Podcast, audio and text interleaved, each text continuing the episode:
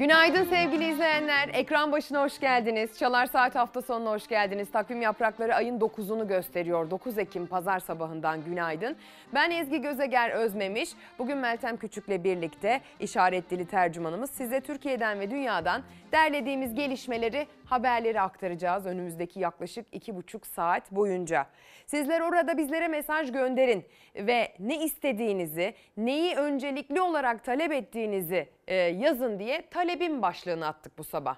Talebim dedik, talebimiz demedik. Şahsi taleplerinizi de merak ediyoruz. Biliyoruz topluluk olarak kadro isteyenler, işte e, mesleki anlamda özlük haklarında iyileştirmeler isteyenler, işte promosyon isteyenler, intibak isteyenler, zam isteyenler, atama isteyenler zaten mesaj gönderecekler ve biz her halükarda okuyacağız daha kişisel olması e, nedeniyle, nedeniyle öyle istediğimiz için talebim dedik. Şahsi taleplerinizi öğrencisinden öğretmenine, emeklisinden çalışanına e, kişisel taleplerinizi merak ediyoruz. Siyaset artık yavaş yavaş seçim e, yaklaştığı için tarih anlamında ki o anlamda tarih verenler de oldu onu da aktaracağız.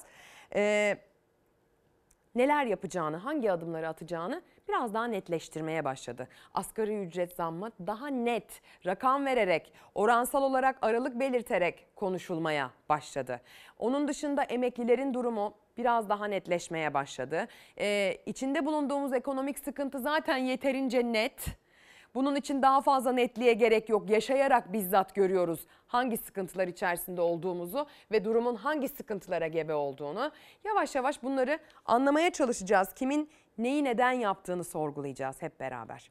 Şimdi isterseniz öncesinde havayla başlayalım. Kim nerede ne kadar üşümüş, kim nerede ne kadar ıslanmış, yağışlar nerelerde felakete dönüşe yazmış. Onlara bir bakalım. Ondan sonra biraz havadan bahsederek günü şekillendireceğiz.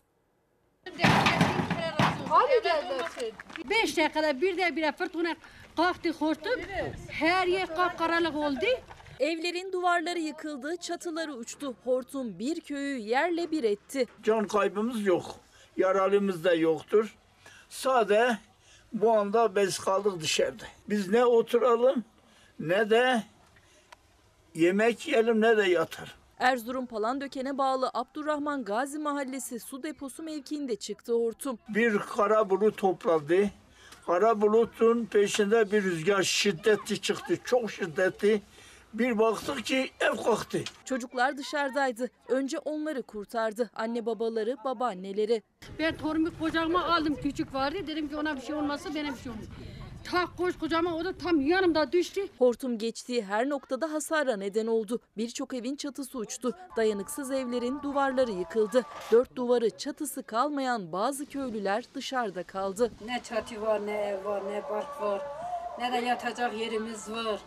Eşyam hep suların altında. Yağmur yağarsa hep ıslanır zaten. Yalvarıyorum size yani rica ediyorum. Bize ya destek olun, yardımcı olun. İskenderun'da geceyi şimşekler aydınlattı. Osmaniye sağanak yağmurla ıslandı. Yurdun büyük bölümü yağmurlu ancak Ege ve Akdeniz'de yazdan kalma günler yaşanıyor. Sıcaklığın 27 dereceye ulaştığı Antalya'da güneşli ve sıcak havayı fırsat bilenler soluğu Konyaaltı sahilinde aldı. Meteoroloji 4. Bölge Müdürlüğü'nün verilerine göre kentte önümüzdeki haftada hava sıcaklığının 28 derece olması bekleniyor. Ee, tabii ki bize e, yorumlar göndereceksiniz, bize taleplerinizi ileteceksiniz. Talebin başlığının altında mesajlarınızı atacaksınız. İşte tam da bu yüzden e, son paylaşımın altında buluşabilmek adına bir paylaşım yaptım. Hadi gelin gazeteleri okuyarak algılamaya çalışalım günün gündemini. Karar Gazetesi'nin manşetinde Rusya var. Rusya'daki gelişmeleri Karar genellikle manşetten takip ediyor. Eğer siz de takipteyseniz fark etmiş olabilirsiniz. Şimdi sıra Kırım'da. Ukrayna-Rusya savaşında ikinci perde. İki haftada rejim değişikliği hedefiyle işgale kalkışan Rusya bataklığa saplandı. Ukrayna topraklarını bir bir geri alırken Moskova'nın geçmiş kazanımları da hedef haline gelmeye başladı. Stratejik ikmal hattı olan Kreç Köprüsü'ne bombalı kamyonetle saldırı düzenlendi. Kerç Köprüsü bu daha başlangıç mesajı verildi deniyor. E, püskürtüldüğü yerleşim yerlerinde toplu mezarlar bırakan Rusya, amiral gemisi Moskova'nın batırılması sonrası 7,5 aylık savaşta ikinci stratejik darbeyi yedi. Kremlin'in vurulması Kremlin'in vurulması Ukrayna için kıyamet günü olacak tehdidi savurduğu Kırım Körfezi ve Rusya arasındaki tek bağlantı noktası olan köprüde bombalı kamyonetle saldırı düzenlendi. Patlamanın ardından demir yolunda bulunan yük trenindeki 7 yakıt yüklü vagon alev aldı ve köprünün iki tarafında ciddi hasar oluştu. Peki bu ne demek? Peki bu neye yol açtı? Kremlin sözcüsü Rus liderin komisyon kurulması talimatı verdiğini açıkladı. Peskov ilgili raporlar Putin'e sunuldu dedi. Zelenski'nin danışmanı Mihailo Podolyak ise e, yaşananları başlangıç olarak niteledi ve yasa dışı her şey yok edilmeli, çalınan her şey Ukrayna'ya iade edilmeli, Rusya işgal ettiği her yerden sürülmeli dedi. Ukrayna Savunma Bakanlığı'nda patlamayı amiral gemisinin batırılmasıyla kıyasladı. Kırım'daki Rus gücünün iki sembolü batırıldı. Sırada ne var paylaşımı yapıldı. Mutlu yıllar Sayın Başkan başlığının altında da e, Putin'in doğum gününe denk gelmiş olmasıyla ilgili paylaşımlar var ki o haberimizde de var. E, Happy Birthday President şeklindeki şarkılarla paylaşımlar yapıldı. Ukrayna cephesinden bu köprünün patlatılmasından hemen sonra.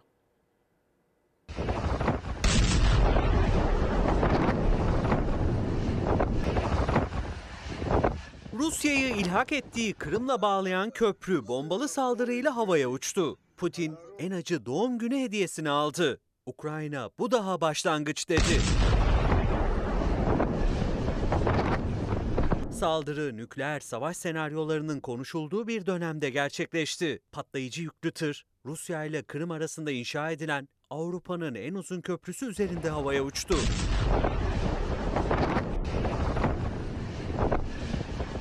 Patlama sırasında köprünün demiryolu bölümünden Kırım'a yakıt sevkiyatı yapan tren geçiyordu. Alevler yakıt tanklarına sıçradı. Peş peşe patlamalar meydana geldi. Kırım'la Rusya'yı bağlayan otoyolun bir bölümü çöktü. Trafik akışı durdu. Saldırıyla Rus ordusunun işgal ettiği bölgelere Kırım üzerinden yaptığı sevkiyat büyük darbe yedi. Moskova sevkiyatın kara ve deniz yoluyla süreceğini açıkladı. Rusya saldırının ardından soruşturma başlattı. Ulusal Terörle Mücadele Komitesi patlama ve yangında 3 kişinin öldüğünü duyurdu. Henüz Ukrayna'ya bir suçlama yöneltmedi. Açılışını Vladimir Putin'in kamyonla geçerek yaptığı köprünün Rus liderin doğum gününden saatler sonra patlatılması dikkat çekti. Ukrayna Ulusal Güvenlik ve Savunma Konseyi Sekreteri Danilov buna gönderme yaptı. Amerikalı ünlü yıldız Marilyn Monroe'nun söylediği "Doğum gününüz kutlu olsun Bay Başkan" şarkısını yanan köprü görüntüsüyle paylaştı.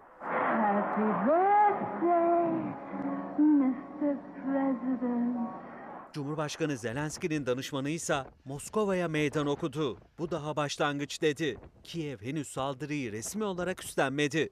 Putin kısa süre önce Ukrayna bu köprüye zarar verirse Kiev'i vururuz çıkışı yapmıştı. Eski Başbakan Medvedev de vururlarsa kıyameti yaşatırız tehdidi savurmuştu.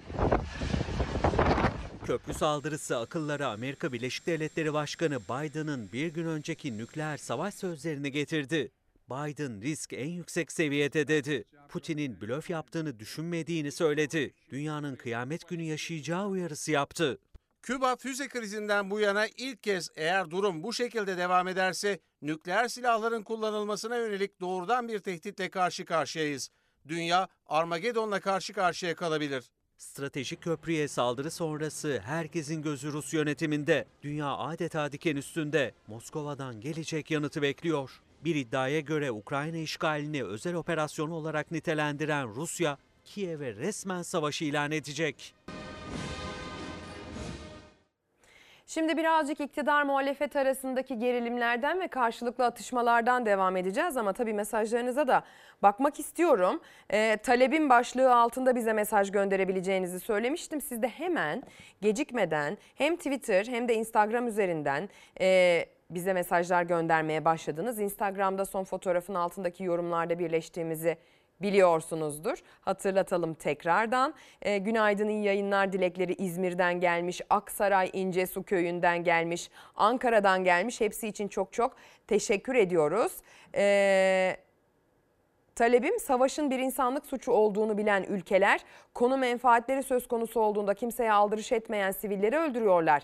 Dünya ülkeleri bu konuda çok sessiz. Olan yok olan sivilleri oluyor. Talebim kışkırtmalara uymamalı mesajını Nabi Bey Rusya'daki köprü patlamasından sonra göndermiş.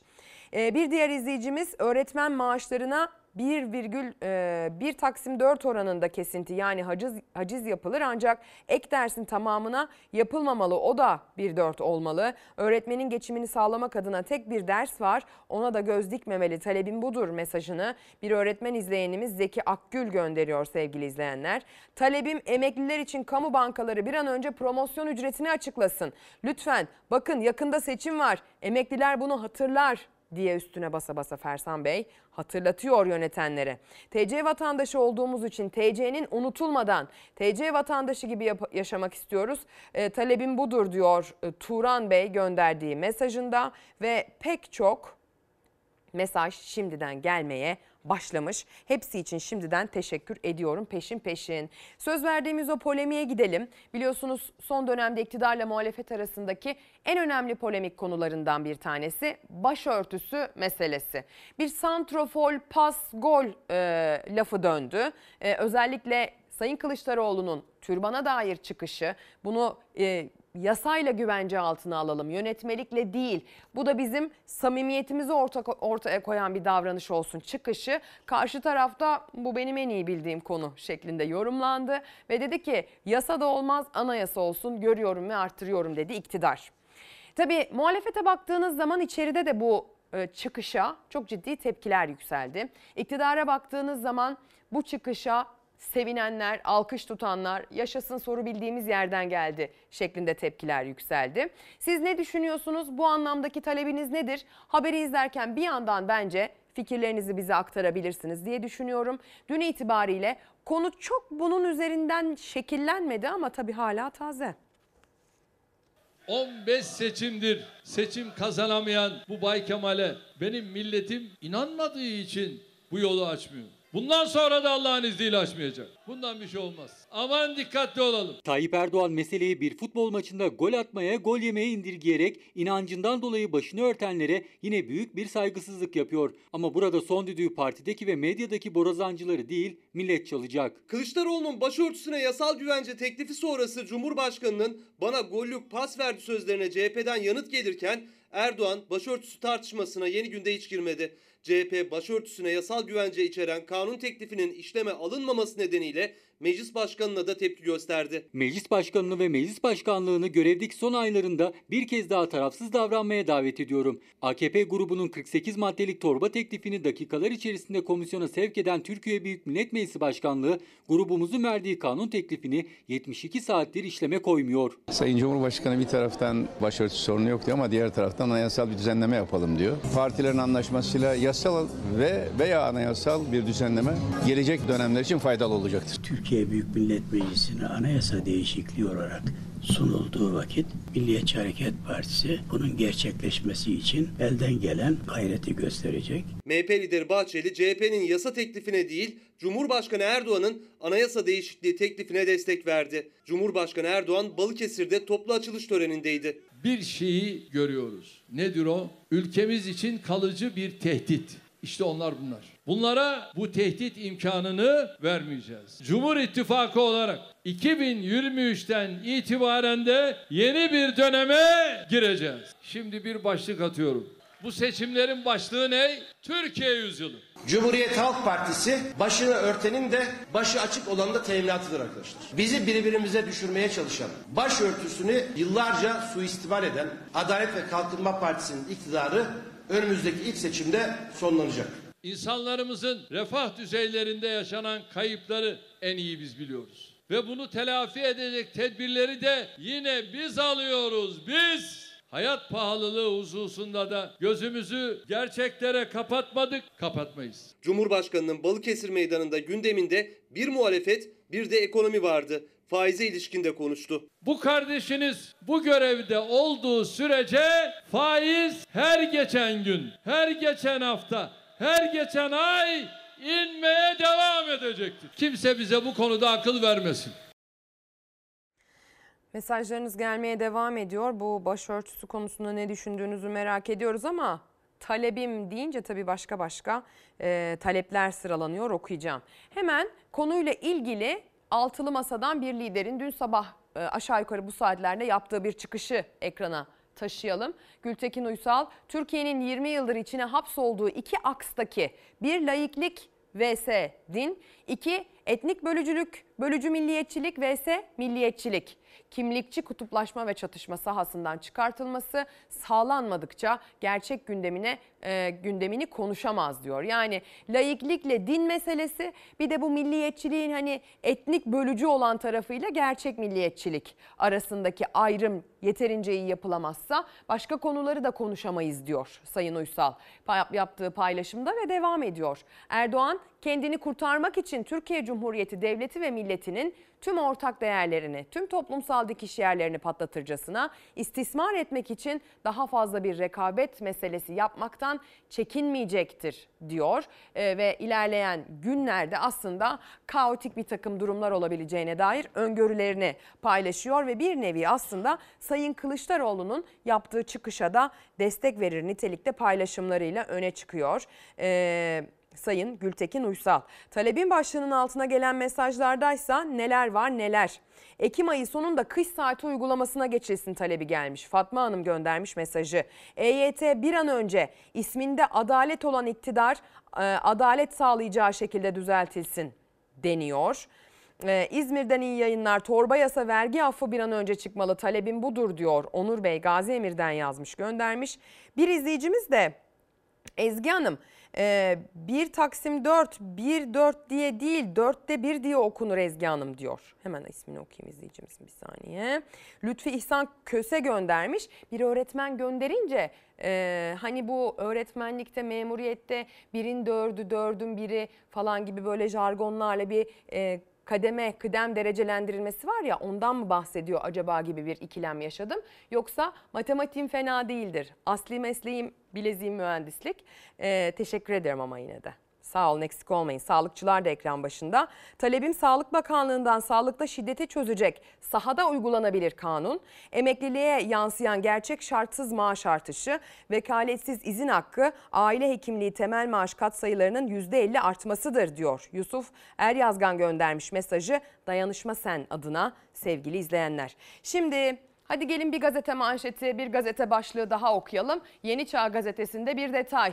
Buzdolabını dinlendirip ampulleri açıyoruz. CHP'li Ömer Fethi Gürer'e sorunlarını anlatan kasap Ferhat Güçlü, geçen yıl 75-80 lira olan koyun eti bu yıl 135-140 liraya kadar çıktı. Artık satış yapmakta zorlanıyoruz. Bir de 4790 lira elektrik faturası ödedik. Buzdolabını dinlendirip ampulleri açıyoruz. Ampulleri dinlendirip tezgahı, dolabı açıyoruz ama yine de gelen faturaları ödemekte zorlanıyoruz diye konuştu. Hadi gelin o kasaba hep birlikte gidelim. Doluşalım hep beraber içeriye. Ee, birlikte dinleyelim kasabın derdini. Yıllardır bu işinde, bu sektörün içindeyim. Her şey ateş pahası oluyor. Bir yıl önce e, bizim 50 liraya, 48 liraya sattığımız etimiz şu anda 110-120 lira. Vatandaşın alım gücü çok aşırı düştü. E, vatandaş et almakta çok aşırı zorlanıyor. Biz açtığımızda burayı atıyorum günlük 110-120 kilo et satıyorduk belki. Biz şu anda burada günlük 20 kilo, 25 kilo ve zorlanıyoruz abi. Bir de şöyle bir şey var belki. Mesela geçen saat önce ben 200 lira para koyuyorduk. Pazara gidiyordu. Dönüşte kaç para? 100 lira, 100 lira geliyordu. Buradan 2 kilo, 1,5 kilo etini alıp gidiyordu. Şu anda vatandaş cebine 300 lirayla koysa cebinde yarım kilo parası kalmıyor. Bitti artık. Biz artık zararına çalışıyoruz. Ama bu ay düzelelim, bu ay düzelelim, bu ay düzelelim. Biz her ay 8, 10, 12 bin lira her ay içeri giriyoruz. Yaz sezonunu geçirdik, boş geçirdik belki. Para kazanamadık ve zarar ettik. Ve önümüzde kocaman bir kış var. Biz çok kötü perişan haldeyiz. Her kesimin tükettiği ürünlerin başında et ve süt geliyordu. Fiyat artışlarından dolayı vatandaşlar artık eti Kurban Bayramı'nda görecek duruma düştü. Bazı işçilerin de kapanma noktasına geldi. Kasapta durum bu. Vatandaş et alamıyor. Kasap kasaplıktan vazgeçiyor. Besiciyor, hayvandan beslemiyor. Hazine ve Maliye Bakanı bir gün gelip sizi ziyaret etsin de Aralıkta enflasyon düşecek diyor. Nasıl bu şartlarda enflasyon düşecek? Enflasyonun düşmesiyle ilgili artık ticaretin içerisinde olan insanların da bu tarz isyanları oluyor. Biliyorsunuz geçtiğimiz haftalarda süt konusunu çok fazla konuştuk. İlerleyen günlerde, ilerleyen dakikalarda nereye evrildi konu hep onu anlamaya çalışacağız ama süt ve et konusunda çok dertli tüketici. Özellikle süt üretimi yapanlar diyorlar ki e, 7,5 liraya e, sabitlediniz fiyatı süt konseyi toplandı ama bir zam açıklaması yapmadı. Ama benim maliyetim yerinde durmuyor sen fiyatı nasıl yerinde tutarsın diyor. E, süt ineklerinin e, üreticisinin gözünün yaşı akarken kesime gittiğinin haberlerini yaptık. Ekranlara taşıdık sevgili izleyenler. E tabii ki bunun kasabada bir yansıması olacak. Tabii ki sana bana da bir yansıması olacak. Hadi gelin Pencere gazetesi bugün ilk sayfadan ne vermiş manşetten bakalım. Aile vakıflarına ayrıcalık isyanı manşetiyle çıkıyor pencere. İBB Başkanı Ekrem İmamoğlu İstanbul'da bazı ailelerin vakıflarından yana dertli. Çünkü AKP döneminde belediyenin bazı mülkleri bu ayrıcalıklı vakıflara devredilmiş. İmamoğlu bizim sosyal alan ürettiğimiz yerler başka projelerde, başka konumda yerler üretilerek birilerinin aile vakıflarına, birilerinin şahsi kullanımlarına tahsis edildi sözleriyle anlattı bu durumu. Sadece Başakşehir'de 10-15 yerde mahkemelerimiz sürüyor, geri alabilmek adına, millet adına diyerek ekledi. İmamoğlu bu alanlara kreş, aile sağlığı merkezi, kütüphane yapmak istediklerini söyledi diyor. Kiptaş Tuzla Meydan Evler Daire Belirleme e, Kura çekiminde konuşan İBB Başkanı e, Sayın İmamoğlu. Devam edelim bir diğer gazetenin manşetine bakarak. Evrensel gelsin şimdi de. Evrensel gazetesinin manşetinde o yıkım var. Dün sabaha karşı başlayan o yıkım. Abluka altında yıkım manşetiyle çıkıyor Evrensel. Yıkım ekiplerinin geleceği haberini alıp sessiz yürüyüş yapan Toskoparan halkının talebi dikkate alınmadı. Dün sabaha karşı polis mahalleyi abluka altına aldı zorla yıkım yapıldı. Yıkımın yapılacağı sokakları polisin giriş çıkışa kapatmasının ardından yıkım ekipleri harekete geçti. Bölgenin riskli olmadığı mahkeme kararıyla sabit beton örneklerini bile bugün aldılar. Kanunsuz sabaha karşı iş yapıyorlar diye isyan eden semt halkı huzurlarının, sağlıklarının, sevinçlerinin, umutlarının yok edildiğini söyledi diyor. Hadi gelin Toskoparan'a gidelim.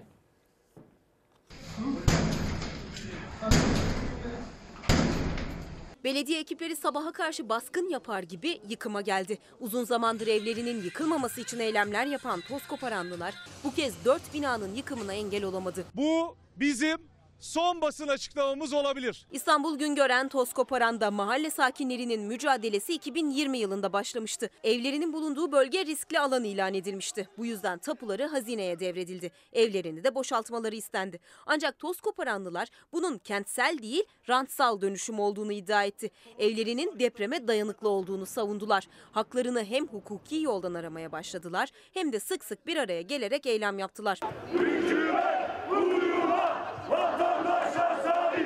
Elektrikleri, suları, doğalgazları kesildi. Eylemlerde polisin sert müdahalesine de maruz kaldılar.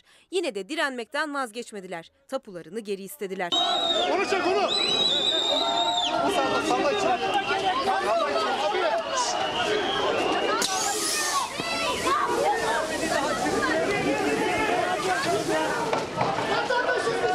Ancak bu kez belediye ekipleri adeta şafak baskını yaptı. Toz koparana gelerek elektrik, su, doğalgazı kesti. Vatandaş bu kez gece karanlığında protesto etti yıkımı. Fakat gün ışığında ilk kepçe darbesiyle 4 apartman bloğunun yıkımı başladı. Belediye ekipleri boşaltılmayan bazı dairelerin kapılarını koçbaşıyla kırarak tahliye etti.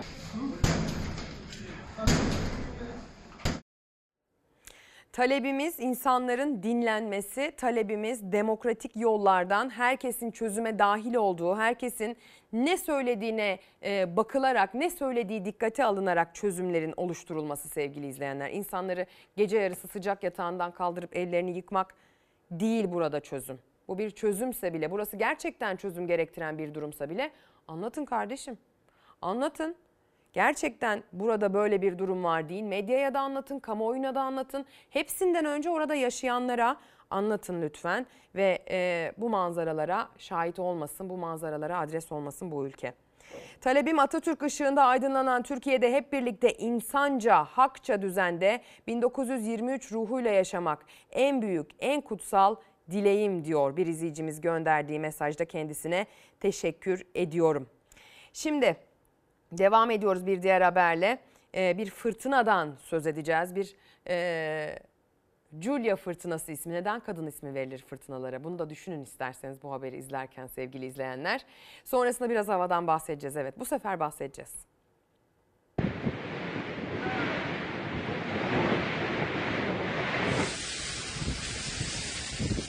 ABD'yi vuran Ian kasırgasının ardından şimdi de Julia yüzünden yürekler ağızda. Kolombiya'da etkili olan Julia fırtınası birinci derece kasırgaya dönüştü. Hızla Nikaragua'ya ilerliyor. Julia kasırgasının saatte 120 kilometre hızında sürekli rüzgarlara ulaştığı belirtildi. Bölge halkı teyakkuzda. Karayip sahilindeki çeşitli bölgelerden insanların tahliyesi devam ediyor. Yetkililer toprak kayması ve sel için zayıf konumdaki 205 kritik noktada yaşayan 68 binden fazla kişi için 345 barınak merkezi planlıyor. Bölgeyi Kasım 2020'de de Iota kasırgası vurmuş, Providence adasının altyapısının %98'ine zarar vermişti. Aslına bakarsanız kadınların isminin verilmesinin sebebi genel geçer bir hani e, cevap vermek gerekirse öngörülemez olmaları dolayısıyla ama aslında toplumsal olarak sadece Türkiye'de değil bütün dünyada e, kadına yönelik bakışın da e, sevgili izleyenler bir göstergesidir. Yani toplumsal cinsiyet eşitliğine dair insanlığın yani bu türün, insan türünün e, çok uzun yıllardır, yüzyıllardır e, içinde büyüttüğü ve barındırdığı sıkıntıyı ortaya koyan bir durumdur. Gazeteye mi gidiyoruz yönetmenim? Biraz havadan bahsedecektim ama öyle söz vermiştim. Bugün itibariyle batıda hava ısınıyor. Ee, bugün itibariyle batıda havanın ısınması şöyle Marmara'sında Ege'sinde biraz daha bulut daha az olacağı için güneş daha fazla görüleceği için örneğin İstanbul'da dün çok soğuk bir hava vardı serin diyemeyiz o havaya. Öğle saatlerinde biraz belki serin diyebileceğimiz bir nitelik kazandı ama e, aslında soğuktu. Sabah biz burada reklam aralarında terasa çıkıp üşüdük. Bayağı gocuk giyiyoruz artık. Yanlış mıyım arkadaşlar? Sabah saatlerinde çalışan insanlar olarak. Gün ortası başka. Evet ama aldatmasın. Ee, sabah saatleri akşam saatleri oldukça soğuk. Bugün bu soğuk etki güneşle biraz kırılacak. Güneşi gökyüzünde görmek biraz daha içimizi ısıtacak, hissedilen sıcaklığı arttıracak. Marmara'nın geneli için, Ege'nin özellikle iç kesimleri için bunu söylemek mümkün. Batıda birkaç derecelik ısınma daha bekleni- bekleniyor ilerleyen günlerde. Ama iç kesimlerde bu ısınmanın gerçekleşmesi için e, Biraz daha zamana ihtiyaç var. Doğudaysa yağışlı hava düne göre daha geniş bir alanda etki göstereceği için bugün doğuda soğuma var. Onu da söyleyelim. Ondan sonra geçelim efendim havadan bahsetmişken gökyüzünden haberler vermeye. Ee, Air Show diyeceğiz. 13. kez kapılarını ziyaretçilerine açtı. Ee, milyonlarca dolarlık jetlerin satışlarında artış olduğunu not düşerek habere gitmek isterim. Pandemi e, nasıl e, elektronik e, işte satış kanallarını birdenbire çok hızlandırdıysa da aynı şekilde özel jet piyasasını da aynı şekilde hızlandırdı. Hem uçak satın almalarda hani böyle hem de uçak kiralamalarda böyle. Hem satışlar arttı hem de kiralama talepleri. Yüksek fiyatlarına rağmen özel jetlere rağbet çok. 13.sü düzenlenen İstanbul Air Show'a ilgi yoğundu.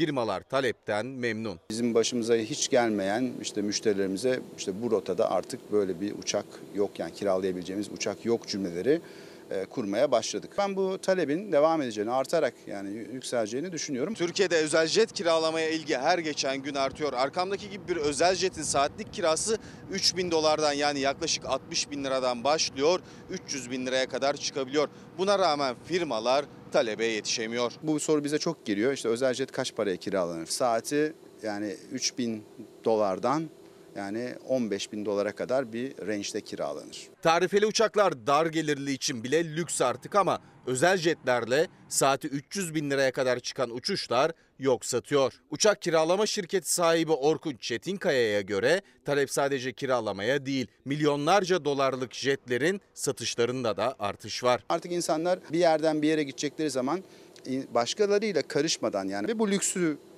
tadarak sadece aileyle beraber ol- olarak bu tür şeylere para vermeye başladılar ve bu kesinlikle durmayacak. Şimdi mesela bu kişilerin hemen hemen tamamı uçak almak istiyorlar. Ne oldu tabii?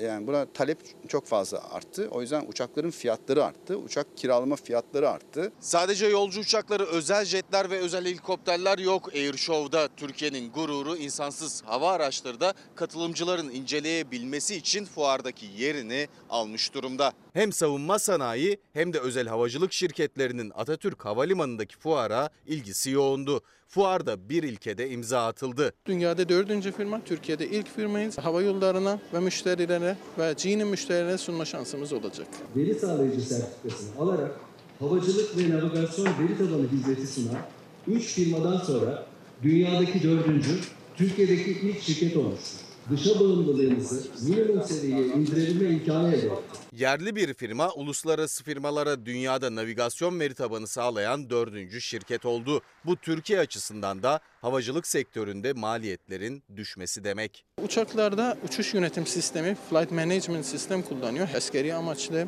sivil amaçlı, özel jetlerde kullanıyor. Türk havacılık sektörü çok hızlı çalışıyor ve devam ediyor. Gün gün başarılı hikayeleri çıkıyor ve biz de çok mutluyuz bu konuda. Dünyada bir ilk olmak. Ee, mesajlarınız gelmeye devam ediyor sevgili izleyenler. Alev Yalvaç da bizlerleymiş. Ee, mesaj atmış kendisine teşekkür ederiz. Talebim emekli maaşlarında acilen intibak yasasının çıkarılması. İktidar zaten yokmuşuz gibi davranıyor. Muhalefette hiç gündeme getirmiyor. Ne yapsın bu emekliler? Onca yıl çalıştıktan sonra yok mu olalım diye soruyor. Bu uçak haberine dair mesajlarınız da geliyor. Talebinizin böyle uçakları satın alabilmek ya da en azından böyle uçaklara bir kere binebilmek olduğunu mesajlarınızdan görüyorum. Bizim rejide de böyle bir uçak alsakla başlayan cümleler kuruldu haberi izlerken. Boş verin. Boş verin. Biz ne yapalım biliyor musunuz? Sütün fiyatıyla ilgilenelim. Ne dersiniz? Biz sütün fiyatıyla ilgilenelim, üreticinin sıkıntısıyla, üreticinin tüketiciye yansıyan sıkıntısıyla ilgilenelim. Uçağa bakarız sonra. Pahalı, çok pahalı. Devam. 15 tane hayvanım vardı benim bir buçuk yıl öncesine kadar ama şu anda e, yemleri ödemediğimizden dolayı kestire kestire şu anda 5 tane inek kaldı. Hani ve bu da kalmayacak herhalde. Aşırı pahalı yani. Çoğu şeyi unuttuk yemeği zaten. Yumurtadan mesela vazgeçti. Maliyetlere yetişemeyen üretici ineklerini kesime gönderdi. Süt üretimi düştü. Süt azalınca süt ürünlerinin fiyatı zamlandı. Hem üretici hem tüketici mağdur oldu. Çok pahalı ve alamıyoruz maalesef. En son yoğurt aldığımda 1 kilo 30 liraydı. En son yoğurt aldığımda dediniz. Ne zaman aldınız en son? En son 2 hafta önce aldım. 2 haftadır yoğurt yemiyorum. Peynir zaten 100 liradan aşağı şu anda peynir yok. Alım gücümüz azaldığı için daha önce haftada 1 kilo peynir tüketiyorsak şu anda ayda 1 kilo. En çok tüketilen ürünlerden de artık yoğurt iki haftada bir, beyaz peynir ayda bir giriyor evlere. Çünkü enflasyon daha da yükselmesin diye çiğ süte zam yapılmadı, kriz daha da derinleşti. Tüm süt ürünlerine zam geldi. Ulusal Süt Konseyi zam yok kararını Eylül ortasında aldı. 3 haftada süt ürünlerinin fiyatı %25, %50 zamlandı. 3 litrelik sütün fiyatı 53 lira, 1 kiloluk peynir 120 lira, 1 kiloluk yoğurt 20 lira. Ulusal Süt Konseyi çiğ süte zam yok dediğinden bu yana süt ürünlerine iki kez zam geldi.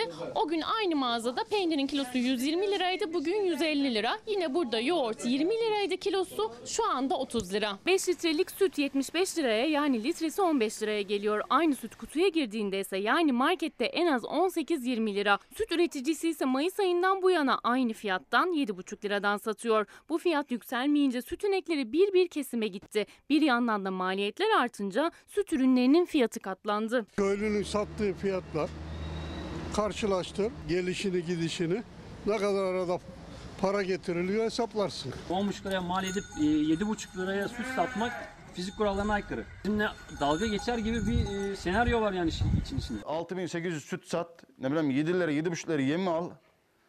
E hani benim işçilim, hani mazot parası, hani elektrik faturası? Nerede bu iş? Mümkün değil yani bu işi yapmanın. Kesinlikle bu işle olmaz böyle. Tüketici üreticinin halinden anlıyor. Yetkililerse üreticinin sesini duymuyor. Çiğ süt alım fiyatını belirleyen Ulusal Süt Konseyi'nin başkanı o sesin duyulmamasının sebebinin hükümetin enflasyonu dizginleme politikası olduğunu itiraf etti. Daha çok para kazanmalarını isteriz ama hükümetin de kendine göre enflasyonla mücadele planları var. Ulusal Süt Konseyi'ni talimatla yönlendiren Hazine ve Maliye Bakanlığı hayvancılığı büyük bir krizin içerisine soktu. TızOP Başkanı Şemsi Bayraktar üreticinin artan maliyetlerine dikkat çekti. Gıda Komitesi'ne seslendi. Gıda Komitesi süt ürünleri ve yem fiyatlarına müdahale etmezken neden üretici fiyatlarına müdahale ediyor? Neden üreticilerimizin artan maliyetlerini fiyatlara yansıtması engelleniyor? Süt fiyatı iki bakanlığı da karşı karşıya getirdi. Bir yanda Tarım Bakanlığı, diğer yanda Hazine ve Maliye Bakanlığı. Krizin çözümü için Gıda Komitesi toplandı ama süt üreticisini rahatlatacak bir karar çıkmadı. Hükümetin enflasyonu yükseltmeme amacıyla attığı adımsa süt üreticisini mağdur etmekle kaldı. Etiketler yerinde durmadı. Aldı başını gidiyor. Nereye kadar gidecek onu da bilmiyorum. Şimdi dün çok tartışılan bugün de gazetelerde e, ilk sayfalara özellikle hep konu olan bir e, mevzudan devam edeceğiz. Dün bu konuyla ilgili çokça mesaj da gönderdiniz. Hepsini okumaya gayret ettik. Sağlıkta şiddet efendim aşamıyoruz. Sağlıkta şiddeti aşamayınca da doktorlarımızı elimizden yitiriyoruz. Sadece doktorları değil nitelikli yetişmiş pek çok kalifiye e, eleman diyebileceğimiz bu nitelikteki vatandaşımızı yitiriyoruz. E, etkin bir sağlıkta şiddet yasası gelmez ve uygulamaya konmazsa daha da yitirmeye devam edeceğiz. İş yerimden 100-150 metre ileride bir fırın vardı. Orada durdum. Siyah bir araç içinden 3 kişi indiğini gördüm. Bu şahıslar ellerinde sopalarla bana vurmaya başladılar. Ne kadar sürdü hatırlamıyorum. Çalıştığı aile sağlığı merkezinden çıkarken sopalarla saldırıp öldüresiye dövdüler. Bir hastanın bir başka doktorla tartışması nedeniyle beyaz kot veren aile hekimi Ekin Hürel Günay olaydan iki ay sonra saldırıya uğradı. Saldırganlardan biri tartışma yaşadığı hasta yakınıydı. 48 yaşındaki hekim dehşet anlarını kaldırıldığı hastanede anlattı. Daha önceden şikayetçi olduğumuz, bize şiddet uygulayan bir hasta yakını. İçlerinden bir tanesinin bu olduğunu son anda fark ettim. Kendimi yerde buldum. Birisi iyi misiniz diye sordu. Polis geldi, ambulans geldi. Olay sağlıkta şiddetin artık sokaklara, insanların evlerine, iş yerlerinin dışına da taştığını göstermektedir. Doktora şiddetin adresi bu kez İzmir'in Torbalı ilçesiydi. Aile hekimi Ekin Hürel Günay görevli olduğu aile sağlığı merkezinden çıktı. Fırından ekmek alacaktı. O farkında değildi ama peşinde 3 saldırgan vardı. Otomobilden inen 3 kişi Doktor Ekin Hürel Günay'a acımasızca saldırdı. Bu şahıs özellikle agresif, e, saldırgan bir tavır içerisinde. Bu insan kesinlikle toplum içinde olmalı. Artık bu sürece sağlık terörü ismini vermekteyiz ve gerçekten bu hem sağlık çalışanlarını hem de hekimlerimizi ciddi bir terör tehdidi altında tutmaktadır. O saldırgan bundan iki ay önce aile sağlığı merkezine gelmiş engelli bir doktorla tartışmıştı. Araya giren doktor Ekin Hürel Günay beyaz kot vermişti. Ama aradan geçen iki aya rağmen hakkında hiçbir işlem yapılmadığı için bu kez daha önce yapamadığı saldırıyı gerçekleştirdi. Göz kaidemin içinde birkaç tane kemiğim kırılmış. Kafamın arka taraflarında çok fazla darbeye bağlı şişlikler, yumrular, kanamalar var. Hukuki ve idari önlemler alınmış olsaydı belki de bu çok ağır saldırının e, gerçekleşmeyebileceğini düşünmemiz uygun olurdu. Gözünde görme kaybı oluşan, vücudunda ezilme ve morluklar olan hekim tedavisinin ardından taburcu edildi. Daha kötü sonuçlarla da karşılaşabilirdi. Gözaltına alınan saldırganlarla ilgili ise kamu davası açıldı. İzmir Tabip Odası da olayın takipçisi olacağız dedi. Kritik safhayı geçtiğimizi söylüyorlar. Kontroller devam edecek. Beyaz kodun yeterli olmadığını burada görüyoruz. Yargıya taşıyacağım. Bu artık e, tasarlanarak hani geçtiğimiz hafta böyle tasarlanarak bir kişi daha biliyorsunuz saldırıya uğradı ama o canından oldu. Onur Şener'den bahsediyorum. Tasarlanarak gerçekleştirilmiş ikinci kamuoyuna mal olan saldırının haberidir. Doktorumuzun haberi İzmir Torbalı'dan. E, nereye gidiyoruz sorusunu sorduruyor. İnsanlarımızın artık bu birbirine olan tahammülsüzlüğünün sorgusunu yaptırıyor. Tabii bir de Onur Şener meselesiyle ilgili kişilerin iki müfettiş bir mühendis oluşu, bürokrat oluşuyla ilgili de çok önemli sorgular yapılması gerekiyor. Neyse devam ediyoruz. EYT meselesiyle devam edeceğiz. Talebim başlığını açınca hem EYT talebi olanlar hem de staj mağduru olanlar SGK başlangıcı olsun. Aynı çatı altında EYT ile birlikte bu sorun da çözülsün diyenler e, mesajlarını gönderdiler. O gelen mesajlara cevaben aktarıyorum efendim bu haberi. Öyle olmayacak gibi görünüyor.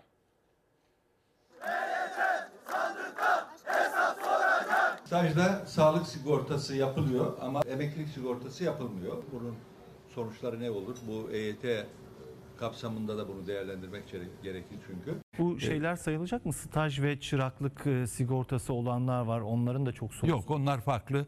Onlar farklı. EYT'den sayılmış. o- Onlar EYT kapsamında değil. Biz stajyer ve çırakları da EYT'lilerle beraber değerlendiriyoruz diye bir açıklama yaptı. Daha sonra kendilerine stajyerlerin durumu sorulduğu zaman o konu ayrı, EYT konusu ayrı. Çünkü o kişilerin sadece sağlık primleri yatırıldı. Yani o kişiler EYT'li olamaz gibi bir açıklama yaptı. Çalışma Bakanı Vedat Bilgin önce staj ve çırak mağdurları EYT kapsamında değerlendirilecek dedi. Kısa süre sonra yaptığı açıklamada kapıyı tamamen kapattı. EYT'li staj ve çırak mağdurları kapsam dışında kalmak istemiyoruz dedi. Herkesin işinde olacak bir paket olması lazım. Ben 16 yaşında staja başladığımda bana bu sigorta numarasını verdiler ve artık senin sigortan başladı dediler. Daha sonrasında staj başlangıcının sigorta başlangıcı olmadığını söylediler. Stajyerlerin ve çırakların ilk işe başlama tarihleri emeklilikte işe başlama tarihi olarak kabul edilmiyor. Çünkü %1 iş kazası meslek hastalığı primi yatırılır. Bizim 5510 sayılı yasamız diyor ki bir kişi bir iş yerinde gerçekten fiilen çalıştıysa bu kişi zaten sigortalıdır. Eylül 1999'da değişen yasayla emeklilikte yaşa takılanlarla birlikte bu tarihten önce stajyer ve çırak olarak işe başlayanlar da mağdur oldu. Sigorta başlangıç tarihlerinin emeklilikte geçerli sayılmasını isteyen mağdurlar borçlanarak emekli olmak isterken Bakan Vedat Bilgin'in açıklamaları kafalarını karıştırdı. Yıllarca staj yaptık.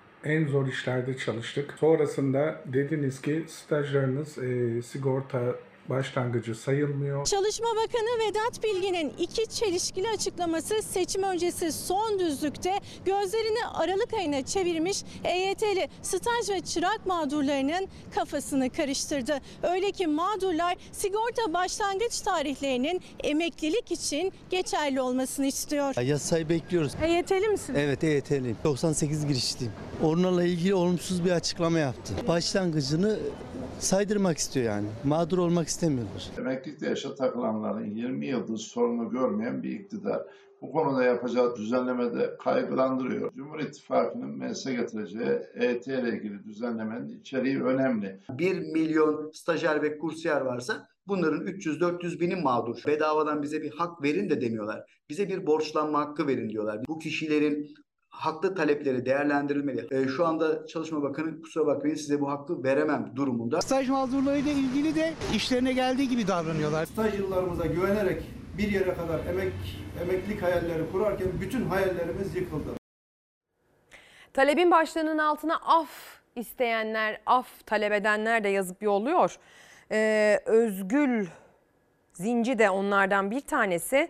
Trafikte tartışanla vatan hainleri, tacizciler aynı konumda olabilir mi diyor. Hani genel af değil de e, içinde daha özelliklerin olduğu, daha nitelikli, daha spesifik bir af talebinde izleyenlerimiz. Şimdi Yine gökyüzünden bir haber vereceğim. Az önce de öyle demiştim uçak haberine giderken. Ama bu sefer sonu biraz kötü bitiyor. Fethiye Babadağ'a gideceğiz. Yamaç paraşütüyle tekli uçuş yapan Rus turist kayalıklara düştü. Hayatını kaybetti. 33 yaşındaki Rus turist Maxim Kuzum, Muğla Fethiye'de Babadağ'ın 1200 metredeki pistinden paraşütle havalandı. Tekti. Genç turist havalandıktan kısa süre sonra kayalıklara düştü. Çevredekilerin ihbarıyla olay yerine sağlık, jandarma arama kurtarmayla ulusal medikal kurtarma ekipleri sevk edildi. Ancak Rus turiste ulaşıldığında yapılacak bir şey yoktu. Genç adamın olay yerinde hayatını kaybettiği anlaşıldı. Mesajınız gelmiş Dilek Hanım. Talebim hak eden, nitelikli insanların hak ettikleri yerde olması ve desteklenmesi. Gençler bu ülke için kıymetli ve önemli diyorsunuz. Gençlere, eğitime, öğretime dair haberlerimiz olacak. Siyasette yeni tartışma konuları var.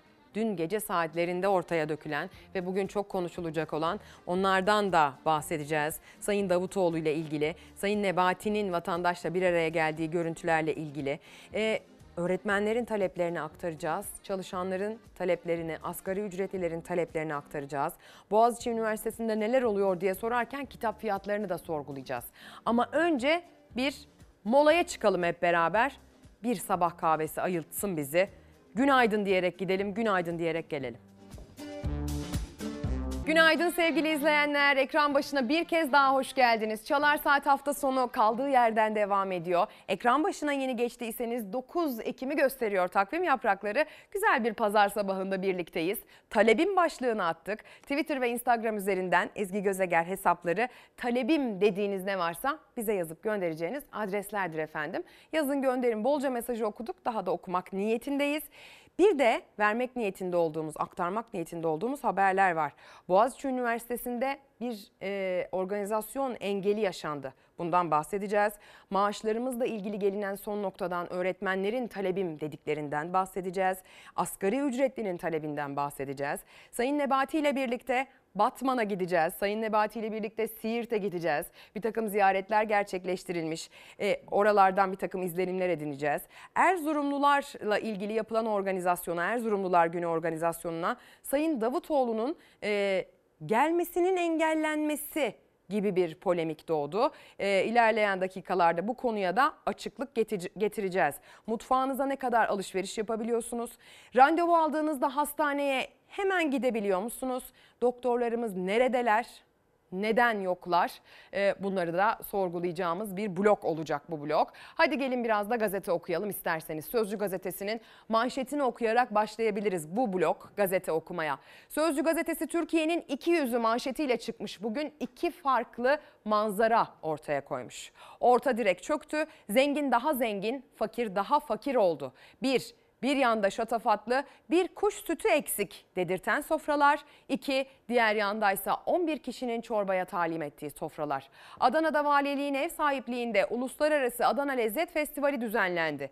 Üst düzey davetliler için özel sofralar kuruldu. Konuklar Adana'ya özgü sıcak yemekler, soğuk mezeler, kebaplar ve tatlıları iştahla yedi. Vatandaşlar da standlardan parayla yiyecek alıp tüketti.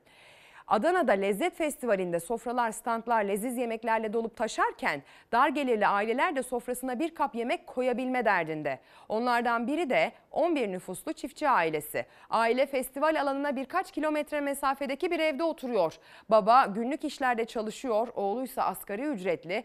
Bir çorba kaynatabilirsek kendimizi şanslı sayıyoruz diyorlar. Aylardır et alamıyoruz, sadece bakıp geliyoruz diyen dar gelirlinin geçim çığlığı da manşetin altında kendine yer bulmuş. Para yetmeyince ürünler kasada kaldı e, diyen milyonlarca asgari ücretlinin yaşadığı çile de yine aynı şekilde e, manşetin altında kendine yer bulmuş. Sayın Ümit Dikbayır'ın eşiyle birlikte yaptığı o Ekim ayı alışverişinden söz ediyor ki dün ekranlara taşımıştık. Bir de tabii ki Ömer Fethi Gürer'in e, kasap ziyareti ki az önce o da bu ekranda kendine yer bulmuştu. Hadi gelin madem iki farklı manzara var, madem orta direk çöktü dedirten durumlar yaşıyoruz bizzat anlamaya çalışalım. İçinde bulunduğumuz ekonomik durumun başlıca sorumlularının ne söylediğini, Sayın Nebati'nin ne söylemeye çalıştığı son zamanlarda zaten çokça tartışılan bir konu. Katıldığı son televizyon programında CNN Türk ekranlarında yanıtladığı sorulardan şu cevaplar çıktı. Asgari ücret evet zamlanacak ve enflasyona ezdirilmeyecek kur korumalı mevduat sistemi devam edecek.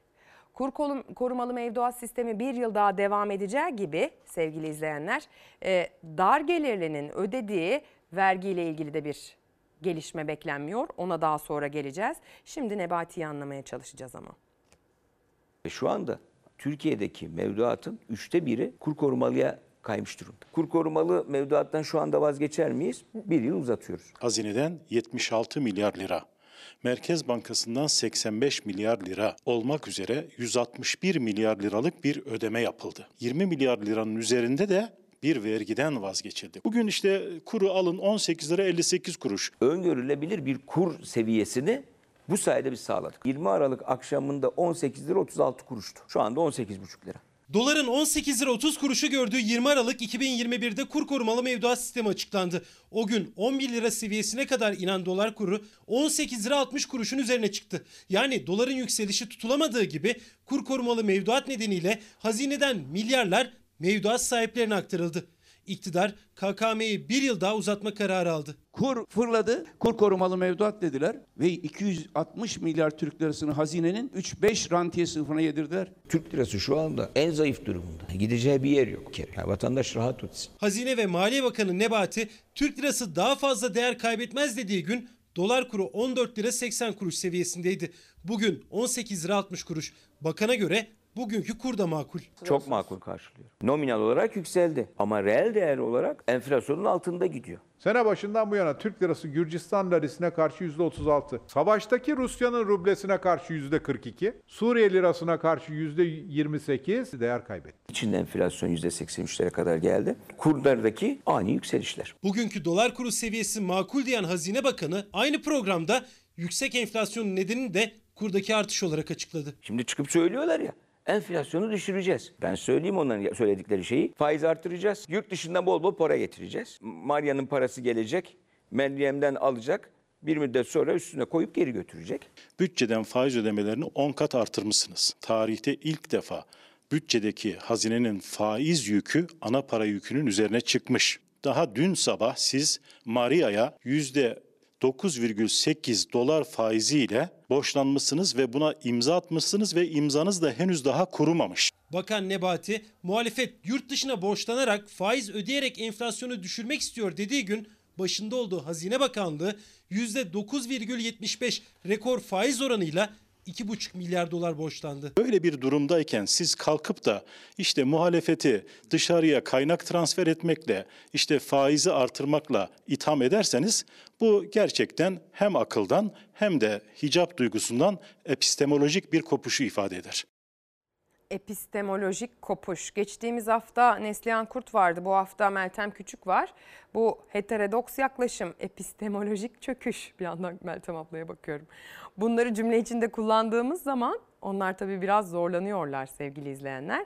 Ama e, madem bu kadar çok duyacağız bunları, bu kelimeleri deyip anlamlarını da öğrenmek zorunda kalmışlar. Hepimiz gibi aslına bakarsanız. Şimdi Gelecek Partisi lideri Sayın Davutoğlu'nun Erzurumluların organizasyonuna alınamaması, alınmaması, düzenlenen Erzurum tanıtım günlerinde e, açılış törenine katılmasının bir şekilde engellenmesiyle ilgili o söz verdiğimiz habere gideceğiz. Aslında durum nasıl ortaya çıktı?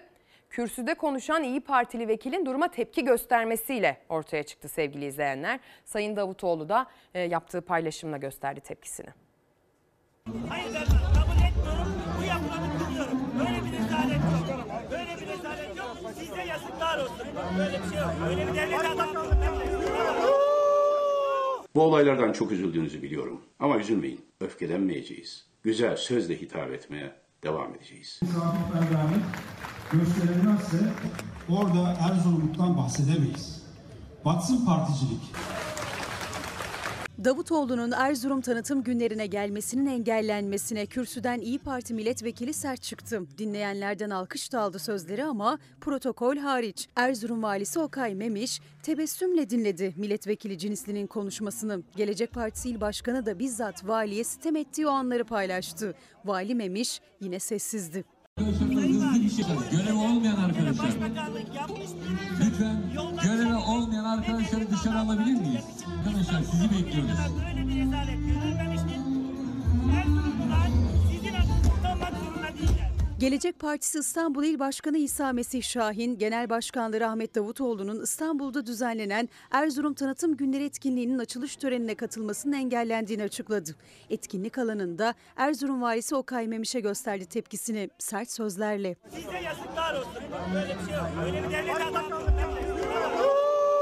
Tepki bununla da sınırlı kalmadı. Erzurum günlerinde sahneye çıkan İyi Parti Erzurum Milletvekili Naci Cinisli, Ahmet Davutoğlu'nun etkinliğe katılmasına engel olduğu iddia edilen protokol üyelerinin karşısında konuştu. Biz bugün burada bir başbakanı ağırlayamadık.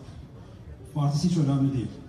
Sayın Ahmet Davutoğlu beyefendi başbakanlık yapmış, Türkiye siyasetinde önemli bir rol oynamış bir kişiliktir. Bugün burasının ismi Erzurum Tanıtım Günleri. Biz kendimize tanıtmıyoruz bu günleri Erzurum'u. Aslında Erzurumlu olmayan tanıtmaktır bizim bir görevimizdir, asli, asli görevimizdir. Hele ki bir başbakan. Sen gelme kardeşim, sen gelirsen ben yokum demek Erzurum'un duruşu değildir, benim duruşum diyebilir her şeyden önce.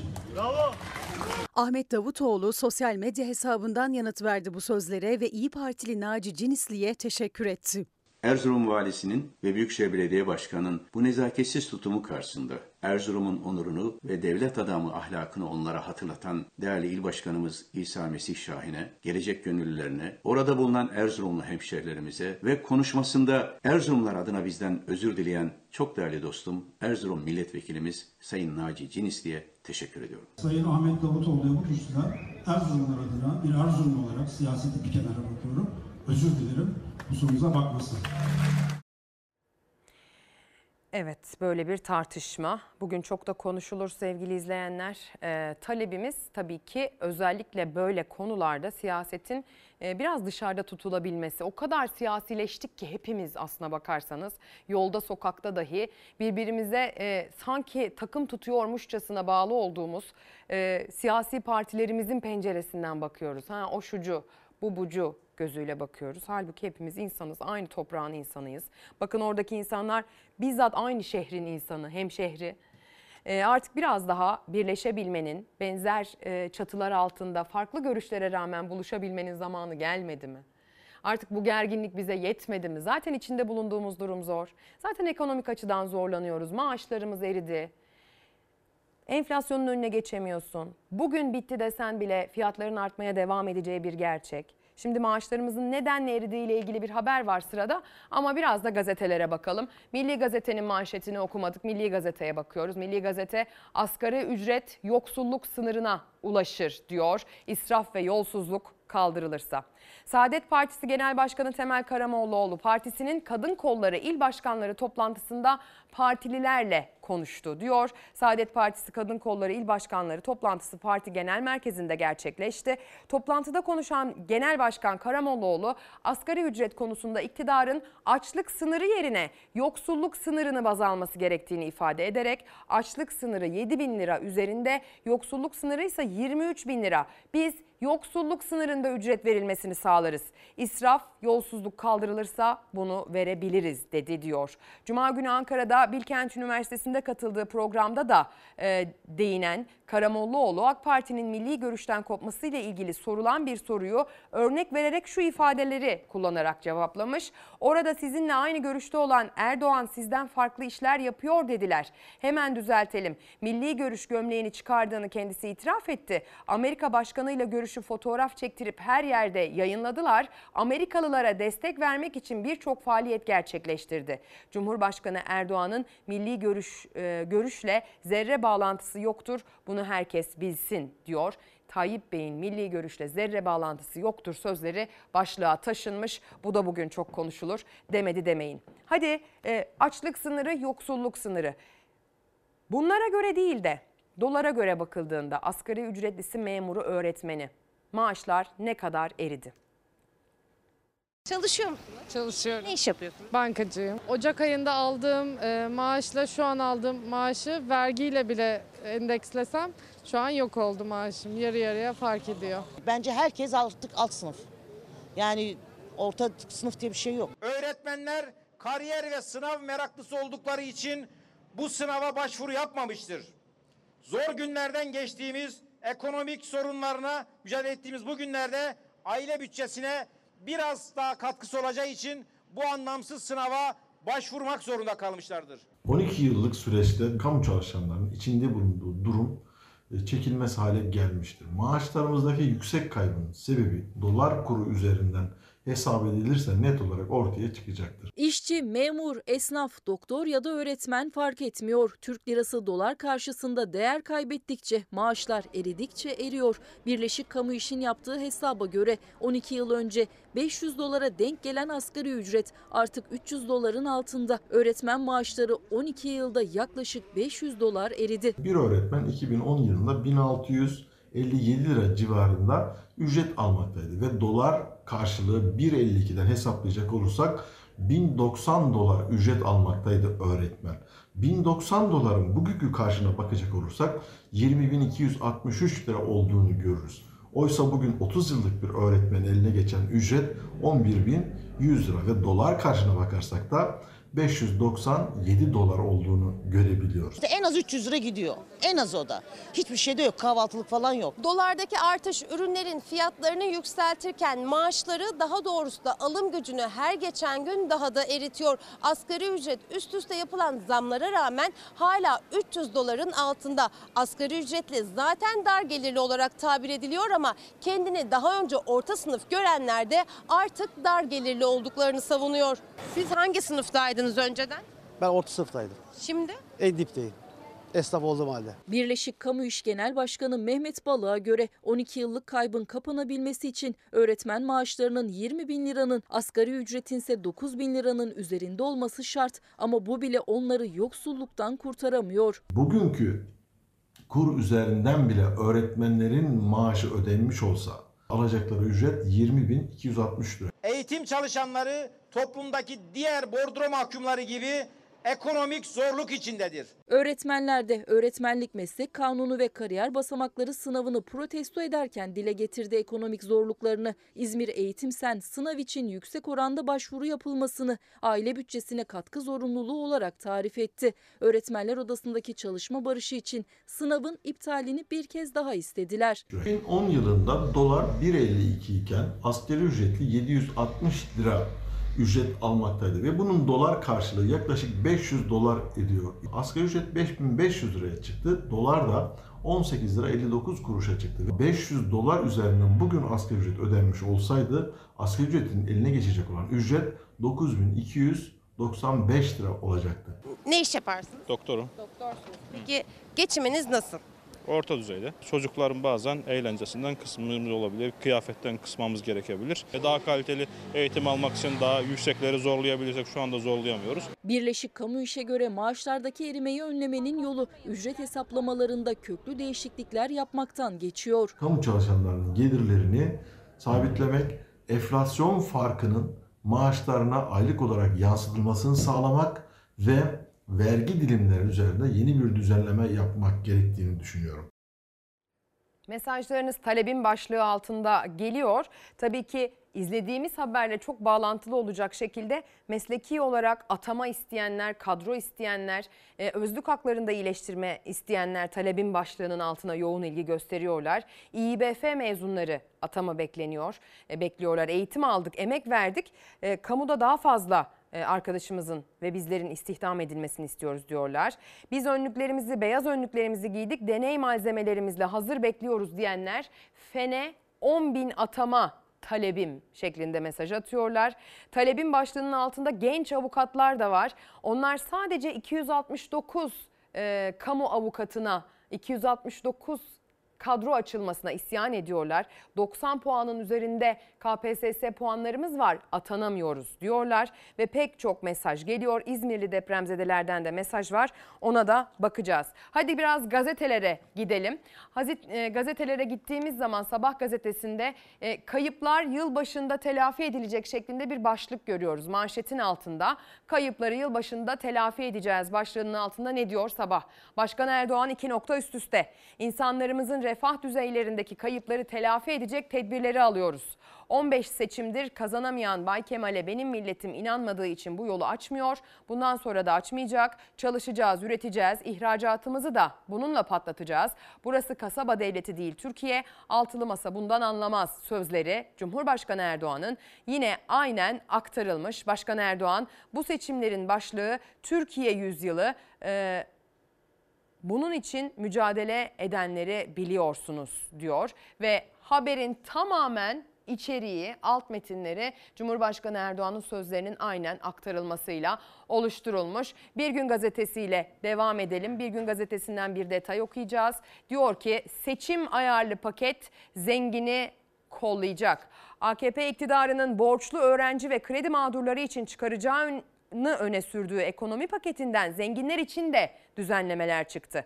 TBMM Başkanlığı'na sunulan 48 maddelik kanun teklifiyle kur korumalı TL mevduat sisteminin sona erme tarihi 31 Aralık 2023 olarak belirlendi.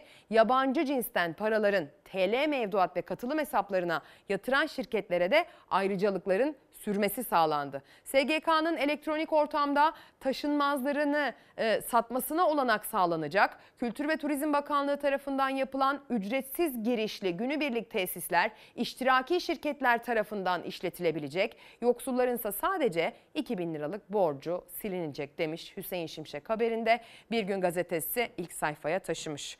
O zaman ekonominin nabzını tutmak için Ekonomi Bakanımızın peşine düşüyoruz.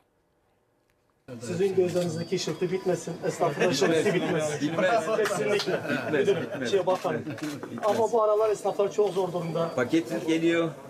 Size atlatacağız. Bakanın gözlerindeki ışıltı esnafın da dilindeydi ama bir aması vardı maliyetler. Nebati paket müjdesi verdi. İçinde ne olacak henüz belli değil ama masraftan dert yanına yanıt olarak dilinde paket vardı. Elektriklerden bu aralar çok aşırı. Çünkü Biraz yüksek şimdi sizi rahatlatacak. Ama her zaman güç, Güçler iyi. Elhamdülillah. Masraflar düzelirse esnaf dört dörtlük olacak inşallah. paket atlatacağız inşallah. Hazine ve Maliye Bakanı Nurettin Nebati Doğu illerinde esnaf ve ticaret odaları gezisi yaptı. İlk durak Siirt'ti. Girdiği bir kuyumcu dükkanında altın fiyatlarını sordu. Kaç dolar şu an burası? 1715. Hayırlısı olsun. Gramı kaça geldi? 25 Biraz altın talentimiz arttı. Bu köyde, köyde. Bu Batman Evet, Batman. Batman mı Siirt? Siirt'ten sonra fıstığın üretildiği bir başka adrese Batman'a geçti Nurettin Nebati. Çocuklara oyuncak dağıttı, çocuklara kendini tanıttı. Benim adım ne? He? Benim adım ne? Ee, ek Parti. Başka? Cumhuriyet Başkanı. Başka? Başkan, Cumhuriyet Başkanı. Başka? Nurettin abi. Nurettin abi. Ya kahve içmediniz bana bugün ya. Nebati, Batman'da da esnaf ziyaretlerini sürdürdü. Yakın zamanda bir destek açıklanacağını söyledi. Babanı mı kaybettin yani evet. zamanlarda? Allah rahmet eylesin. Bir Fatiha okuyalım. Azam Allah verecek bundan Sizin gözlerinizdeki ışıltı bitmesin, esnafın Bitmez. bitmesin. Bitmez. Bitmez, bitmez. Şey bakalım. Ama bu aralar esnaflar çok zor durumda. Paket geliyor. Size atlatacağız. Paket can suyu olacak mı zaman gösterecek ama iş yapamayan esnaf için Bakan Nebati'nin bulduğu çözüm dikkat çekiciydi. Bu gazetecilerin her biri bir şey alsa bir köşeyi döner. Evet, evet. Ama almazlar sanki. Ya bir şey alın. Gözlerinizdeki ışıltının e, sönmemesi talebimizdir efendim. Talebin başlığının altına mesaj gönderecek olsam bunu yazardım. Ruhi Becenek bir mesaj göndermiş. Günaydın zaman çabuk geçiyor diyor.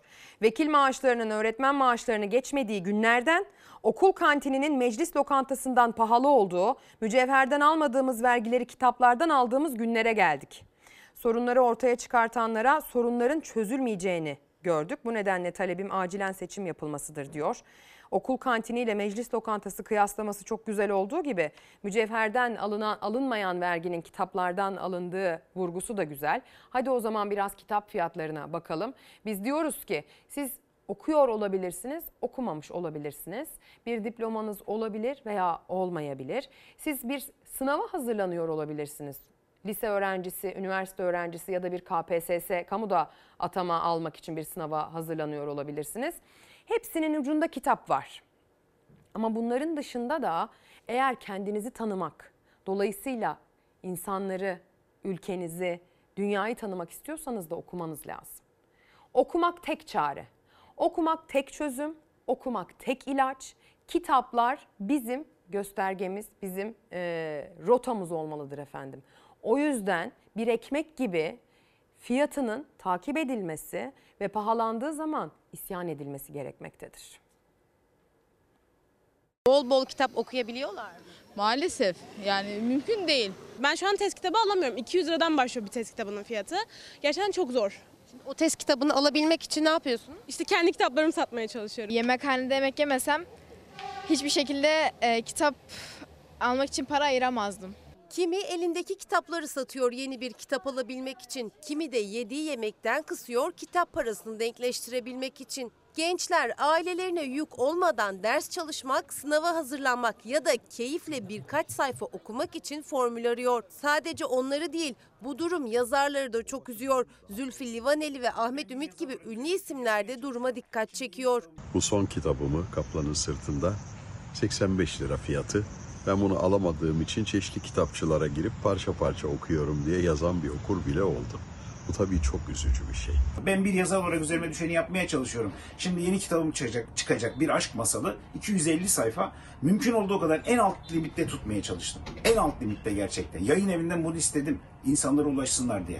Test kitapları mesela 250-300 lira oldu. Okuma kitapları zaten hali belli. Yani 150'ye kitap var, 100'e kitap var. Test kitaplarının yardımcı kaynak kitapların yanı sıra öyküler, romanlar da okumak istiyor gençler ama kitaplar o kadar pahalı ki harçlıklarından, yemeklerinden kıssalarda ancak ikinci el kitap alabiliyorlar ama buna rağmen de aslında yeteri kadar kitaba da erişemiyorlar. Bazı yerlerde 80 lira, bazı yerde 100 lira. Sonra serisini satıyorlar 300 liraya. Ya alt tarafı 5 tane kitap yani çok da bir şey değil ki. Ben de yayıncıma durmadan ısrar ediyorum. Bu kitapları ucuz yapalım, ucuz yapalım diye. Bana kağıt fiyatlarını gösteriyor. Bunlar hep ithal. Döviz zaten çok arttı. Kağıtlar dünyada pahalanmış. Okuyucular kadar yazarlar ve yayın evleri de şikayetçi pahalılıktan çünkü onlar da çok daha fazla kişiye ulaşmak istiyorlar ancak olmuyor. Kağıt maliyetleri geçen yıldan bugüne %200'ün üzerine artış göstermiştir. Birçok matbaa baskı süreçlerinde kullanılan ham madde yurt dışından getirtilmektedir. Türkiye'nin derhal yayıncılık faaliyetinde kullanılan kağıt ve çeşitli ham maddeyi üretir pozisyona gelmesi gerekiyor. Aslında kağıdı da üretiyordu Türkiye. Yayıncı ve yazar Aydın Ilgaz pahalılığın nedenini anlatırken kapatılan kağıt fabrikasını hatırlattı. Kitabın basılabilmesi için kartonu yurt dışından geliyor. Yalvarmıştım. Ne olur SEKA'yı kapatmayın diye. Devlet müteahhitlere verdiği trilyonlarca sübvansiyon var ya onun yerine kitaplara ayırır. Kitapçılara destek verir, yayıncılara destek verir, dağıtıcılara destek verir. Böylece e, kitap fiyatları düşer. Ne yapacağımızı ben de bilmiyorum ama yani gene de okurlarımıza biraz sabır diliyorum. Çünkü ben e, ne kadar ucuz olursa kitap o kadar mutlu oluyorum. E, ülkenin şartları değil. Sadece boş zaman geçirmek için değil, sadece işte keyifli birkaç dakika, birkaç saat geçirmek için değil. Sadece e, boş zamanı doldurup sizin bir hobiniz olarak değil sevgili izleyenler okumamız lazım. Vizyonumuzu genişletmek için okuyan nesillere ihtiyacımız var. Bakın çocuklarımıza çok küçük yaşta kitap okumayı aşılayabilmemiz lazım. Kitaplarla çocuklar 7 yaşında e, okulda mecburen tanışmaması lazım ki yani o kitap bir mecburiyetse biliyorsunuz çok da cazip gelmeyecektir ya hani. O yüzden okumaktan keyif alan nesiller yetiştirmeye çalışmamız lazım. Ben elimden geleni yaptığımı açık yüreklilikle söyleyebilirim. Ben kendi adıma okuyacak zaman bulamıyorum. Benim işim tamamen okumak ve yazmakla alakalı. Elime bir kitap aldığım zaman çok uykum gelecek, çok yorulacağım korkusu yaşı- yaşıyorsam eğer dinliyorum. Buradan birileri kulağıma edebiyat fısıldıyor. Bu bana çok iyi geliyor. Yani e, okumak bizim bir mecburiyetimiz. Az evvel de söylediğim gibi ekmek fiyatını nasıl takip ediyorsak kitap fiyatını da takip etmemiz lazım. Şimdi Latif Arvaz teknik yönetmenimiz bana bir fiş gönderdi. Bir çocuk kitabı almış. 30 lira yazıyor üzerinde diye. Kasaya götürüyor. Kasada deniyor ki fiyat güncellenmiş 65 lira. Bu nasıl bir artış? Bu nasıl bir güncellenme? Yani e, o yüzden kitap da önemli, fiyatı da bir o kadar önemli sevgili izleyenler. Şimdi bir gün gazetesiyle devam edelim. Sonrasındaysa sizlere pirinç fiyatından bahsedeceğim. Bir gün gazetesinde üreten eller birleşecek manşeti atılmış. Üreticiler Uşak mitinginde buluştu. Emek hırsızlarından hesap soracağı sözleri aktarılmış üreticilerin. Sol Parti'nin üzüm, tütün, buğday bizim canımızdır sloganıyla düzenlediği mitingde bir araya gelen üreticiler emeklerini çalan iktidardan hesap sordu. Valilik meydanını dolduran üreticiler ekonomik krize, maliyetlerin artmasına ve madenci şirkete tepkilerini dile getirdi diyor. Hadi gelin o zaman Uşak'a, valilik meydanına gidelim.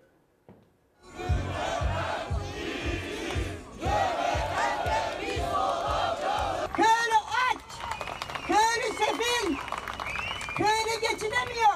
İktidara geldiğinde doğan çocuklar şimdi oy atacak oldu. Yeter arkadaşlar.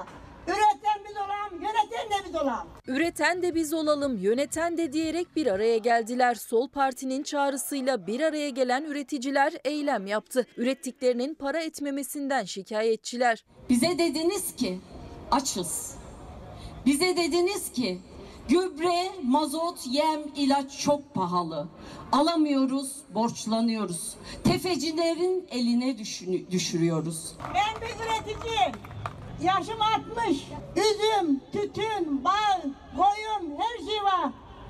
Yalnız e, kaldırdığımız para etmiyor. 60 yaşında olmasına rağmen bildiği tek işi yapıp üretmeye devam eden Eşe Yarcı ürettiğinden kazanmak istediğini dile getirdi. Bir diğer üretici Sultan Yıldız üretenin içinde bulunduğu zorlukları anlattı.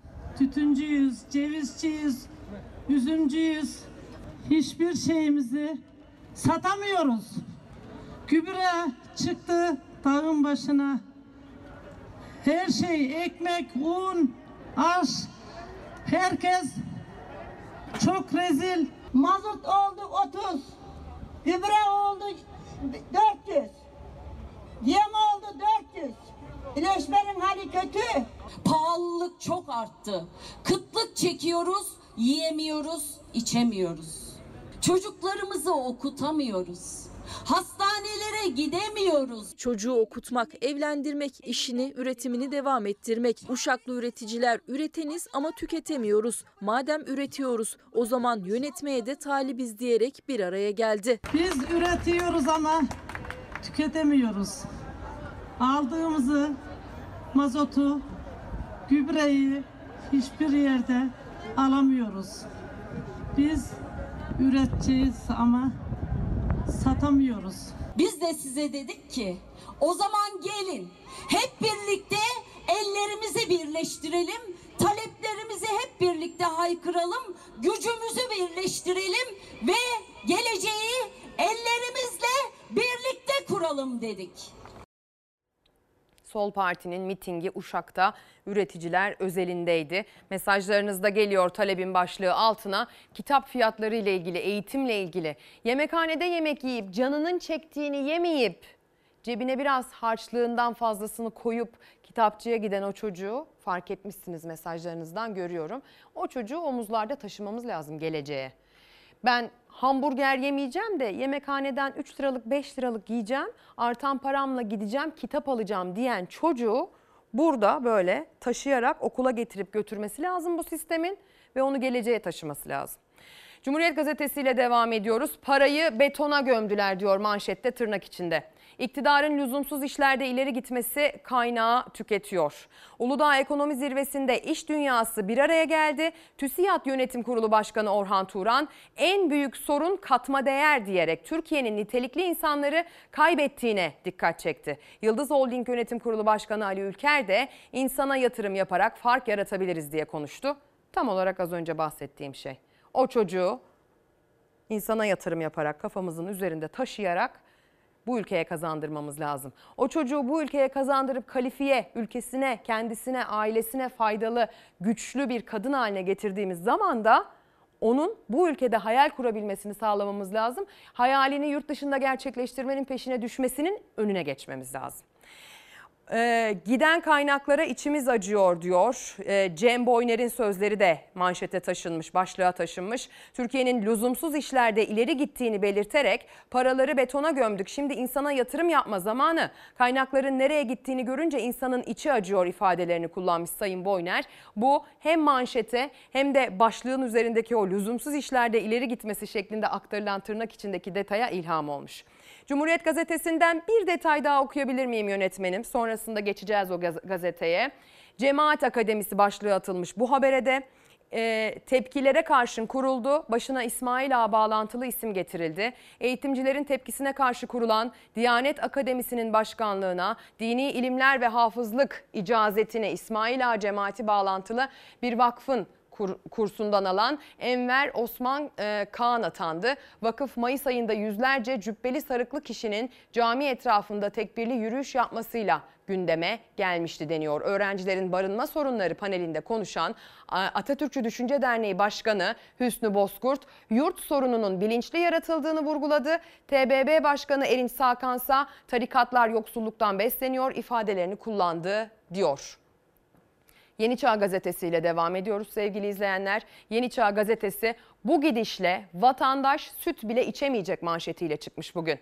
Akaryakıta ard arda gelen zamlar, yüksek yem fiyatları ve işçilik maliyetleri milyonlarca ineği kesime yollatırken çiğ süte 2,5 lira zam geliyor. Marketlerde satılan sütün de en az 5 lira artması bekleniyor. TÜSEDAT Yönetim Kurulu Başkanı Sencer Solakoğlu süt hayvancılığında kriz olduğunu belirterek 1,5 milyonun üzerinde e, bir anaç hayvan kesildi. Fiyatlara bu hafta yapılan son ihalelerle birlikte 2,5 lira zam gelecek. Yaklaşık 1 litre sütün bize maliyeti 10,5 TL civarında ama biz bugün 9,5 TL'ye razı olduk dedi. Solakoğlu yemle ilgili fiyatlar ortada. Akaryakıt asgari ücrete yapılan zam da bizi etkiledi. Biz çevre ülkelerde en düşük fiyata süt satışı yapıyoruz. Süt bulunamıyor. Tek çare, çaremiz ithalatsa bu, bu daha da e, artışa yol açacak. Giderler kapanabilmesi için daha da artacak. Türk çiftçisi göz göre göre mağdur ediliyor ifadelerini kullandı. Demek ki biz bu hafta da süt fiyatını çokça konuşacağız sevgili izleyenler. Peki maliyetlerin altında ezilen üretici sadece süt ve et üretenler mi? Pirincine kadar maliyetlerin artışı etiketlere bakın nasıl yansıyor. Mazot geçen yıl 6 lira 7 liraydı bu sene 30 liraya da 3 günde 4 lira, 4 lira zam geldi. Krem krem alıyoruz. Geçen sene 60 liralık biraz bu sene 160 lira 200 lira civarı. Şaşırdım gördüm. Pilavı yemeyeceğiz artık. Pilavdan da vazgeçeceğiz. Üretim maliyeti sürekli artan üretici de fiyatından dolayı pirinci gramla almak zorunda kalan tüketici de çok dertli. Çeltik üreticileri başta enerji, yakıt, ilaç masraflarının altında ezilirken beklediği fiyatı da bulamadı. Toprak Mahsulleri Ofisi çeltik alım fiyatını ton başına 16 bin lira olarak belirledi. Üreticinin beklentisi ise 20 bin liraydı. Kömürle elektrik enerjisi kullanılır. Geçen yıl 100 milyon, 120 milyon ödediğim enerjiye bu yıl en az 250-300 lira Çeltik üreticileri kalem kalem maliyetlerinin ne kadar yükseldiğini sıraladı. En çok ihtiyaç duydukları motorine 3 günde gelen zam oranı %17, bir yılda ise %270. Beklentimiz emeğimizin karşılığı. Ne kadar daha eski yıllarda gübre alabilirsem bir ton çeltikten yine aynısını almak. Bir ton çeltikten ne kadar mazot alabilirsem yine aynısını almak. Bu artışlardan dolayı geçen yıl düşen üretim bu yıl daha bir iki misli daha düşecek. Geçen yıl zaten üretici zarar etmişti. İthalatın artması da eklenince yerli üretici bu yıl 250 bin dekar alanı da ekmedi. Alım fiyatı da beklentinin altında kalınca üretim düşüşüne bağlı pirinç fiyatlarının yükseleceğinin altını çiziyor Çeltik üreticisi. Raftaki pirincin fiyatı ise ortalama 46 lira. Açık pirinç bile 35 liradan satılıyor. Üstelik sadece pirinç değil tüm bakliyat ürünlerinin fiyatı dar gelirli raflardan uzak tutuyor. Son ne zaman aldın? Bir ay falan oldu işte. Ne kadar aldınız hatırlıyor musun? 20-30 liraydı herhalde. Gelen malzeme bize pahalı geldiği için biz de mecbur pahalı satıyoruz. En ucuz sokak lezzetlerinden biriydi tavuk pilav zamlar tabelaları değiştirdi. Sade pilavın porsiyonu geçen yıl 14 liraydı 23 liraya yükseldi. Artık özellikle öğrenciler için yarım sade pilav satılıyor o da 15 lira. Tavuk pilavsa 34 lira. 20'den veriyorduk şu an şu an 34 45.99. Kaç kilosu? 1. Bir kilosu. Bismillahirrahmanirrahim. Allah mutfaklarda yangın var kızım. Diğer marketlere de baktım. Orası da hep hepsi aynı yani. Para nereye gidiyor? Para mutfağa gidiyor. Tüketici cebindeki parayla ne alırım kaygısıyla gidiyor markete. Yeter mi yetmez mi hesabıyla alıyor bir yemeklik ürünü. Kasada yaşadığı endişe ise bir başka. Aman aman aman. Fiyatlar el yakıyor. Para bitti. Paranın değeri kalmadı ki. Cebimde belki şu para yet- ye- yetecek yetmeyecek. 37 TL bak şunlar bak. 4 soğan, 1 kilo patates, Evet. 1 kilo Evet, domates. Bak bak. Buyur. Para yetti Vallahi param bitti işte bak. Buyur kızım. 37 lira be- bak. Buyurun bak. Şeyim yok yani ha. Bak. Vatandaş cebindeki olmayanı göstermeye çalışıyor. Görüyorsunuz değil mi? Hadi devam edelim gazetelere bakmaya. Milli Gazete'nin az evvel ekonomi üzerine şekillendirilmiş asgari ücretin yoksulluk sınırına ulaştırılması, hani açlık değil de en azından yoksulluk sınırına ulaştırılması gerektiğine dair e, manşetini okumuştuk. Sayın Karamollaoğlu'nun sözleri manşete taşınmıştı sevgili izleyenler. Bunu aktarmıştık. İlk sayfadan sürmanşetten bir başka detay. Memur artık sefer tasıyla yemek götürecek diyor. Büro Memur Sen Sendikası Başkanı'nın bu çıkışını da dün ekrana taşımıştık. Büro Memur Sen Genel Başkanı Yusuf Yazgan şu andaki rakamları değerlendirdiğimizde bu rakamların güncellenmesi şart hale geldi. Çok komik düzeyde rakamlar artık sefer tasıyla yemek götürmeleri gerekiyor diyor. Memurların yemek desteği konusunda mağdur edildiğini söyleyen Yazgan amasız fakatsız memurların yemek ücreti desteğinin arttırılması gerektiğini söyledi diyor. Milli Gazete'den bir başka detayla devam ediyoruz ki o da şöyle aileyi toplumun temeli olarak görüyoruz tırnak içinde. Bilkentli öğrencilerle bir araya gelen Sayın Karamollaoğlu'nun sözleri. Saadet Partisi Genel Başkanı Temel Karamollaoğlu Bilkent Üniversitesi Sosyal Bilimler Kulübü tarafından düzenlenen programda değerlendirmelerini yaptı diyor. Bakın ne diyor Karamollaoğlu aslında son zamanlarda tartıştığımız türban meselesiyle başlayan sonra anayasada değişiklik yapılacak şeklinde neticelenen ve medeni kanuna bir dokunulma olacak mı bir değişiklik olacak mı endişesini doğuran konuya temas var aslında. Konuşmasında ailenin önemine işaret eden Karamollaoğlu, biz aileyi toplumun temeli olarak görürüz. Toplumun temelini muhafaza etmeliyiz.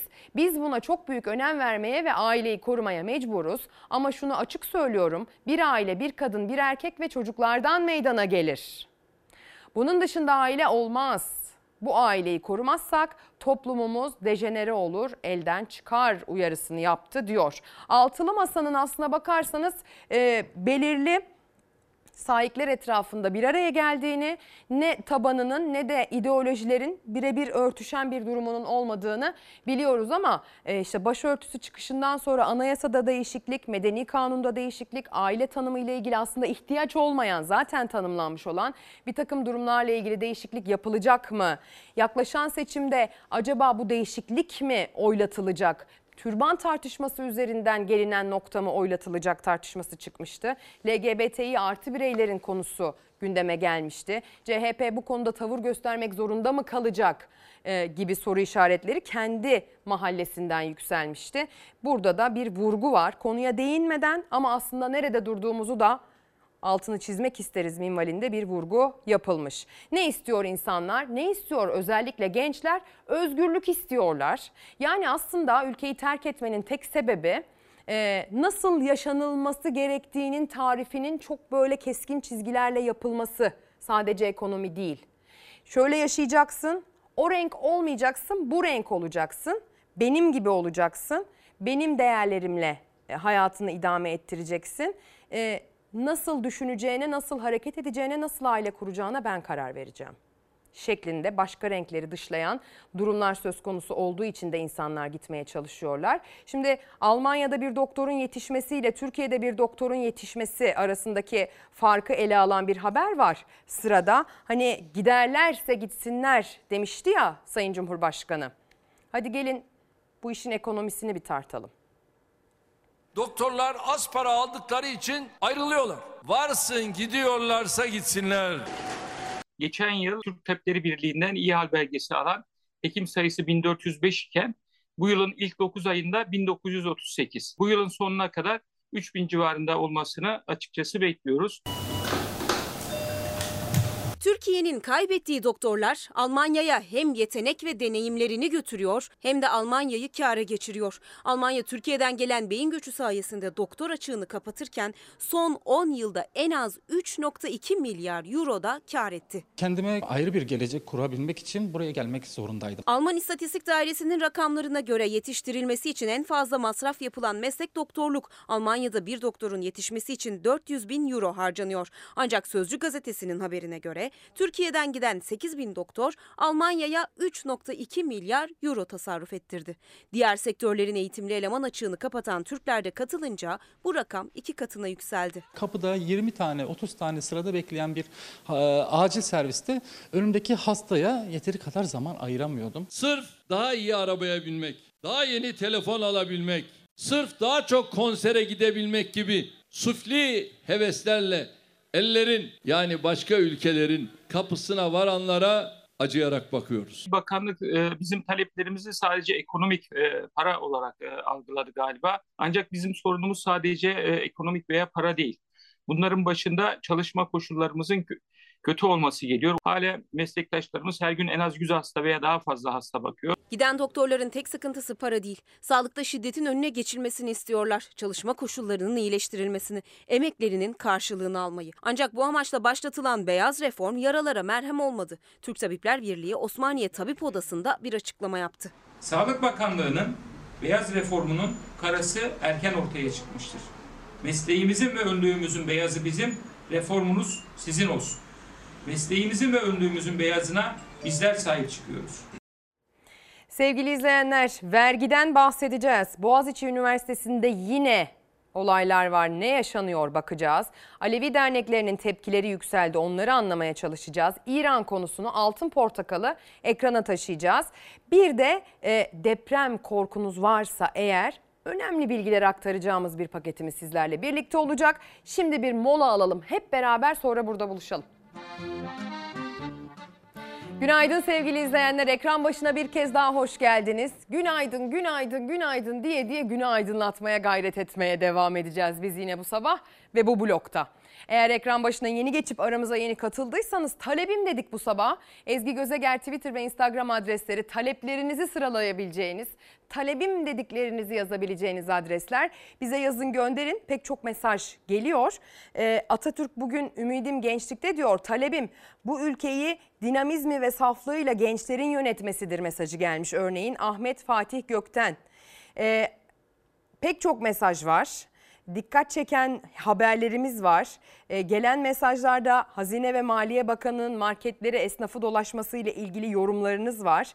Fiyatlara baksın bakan diye Nahit Erol göndermiş. Hazine ve Maliye Bakanı'nın Siirt'te Elazığ'da yaptığı ziyaretleri takip ettik. İzlenimleri aktardık ona istinaden gönderiyor. Talebin bardağın dolu tarafını da görebilmektir diyor Fatih Bakır gönderdiği mesajda. Ben size bardağın dolu tarafını göstereyim mi? Bu ülkede kültürel değerlerine, vatanına, milletine, ülkesine, geleceğine, gencine, emeklisine, asgari ücretlisine, çalışanına, emeğine sahip çıkan e, çok ciddi bir e, bilinçli topluluk var.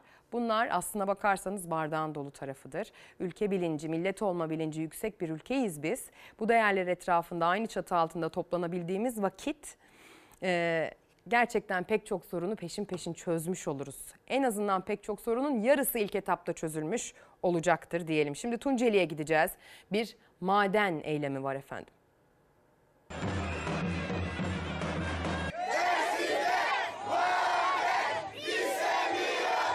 Altın, kurşun, çinko, gümüş madencilik projeleri bütün Mezopotamya'yı tehlike altına atıyor. Yapımı planlanan madencilik projelerine karşı bir araya geldi onlarca kişi. Maden projelerine karşı yaşam alanlarımız korunsun sloganlarıyla yürüdüler. Bizler burada yüksek bir dille söylüyoruz. Dersim'e sefer olunur ama zafer dostlar. Tunceli'de aralarında birçok siyasi parti ve sivil toplum kuruluşunun bulunduğu Emek ve Demokrasi Platformu Sanat Sokağı'ndan Seyit Rıza Meydanı'na yürüdü. Tepkileri kentte yapılması planlanan madencilik projelerineydi. Birçok şirketin gözü burada.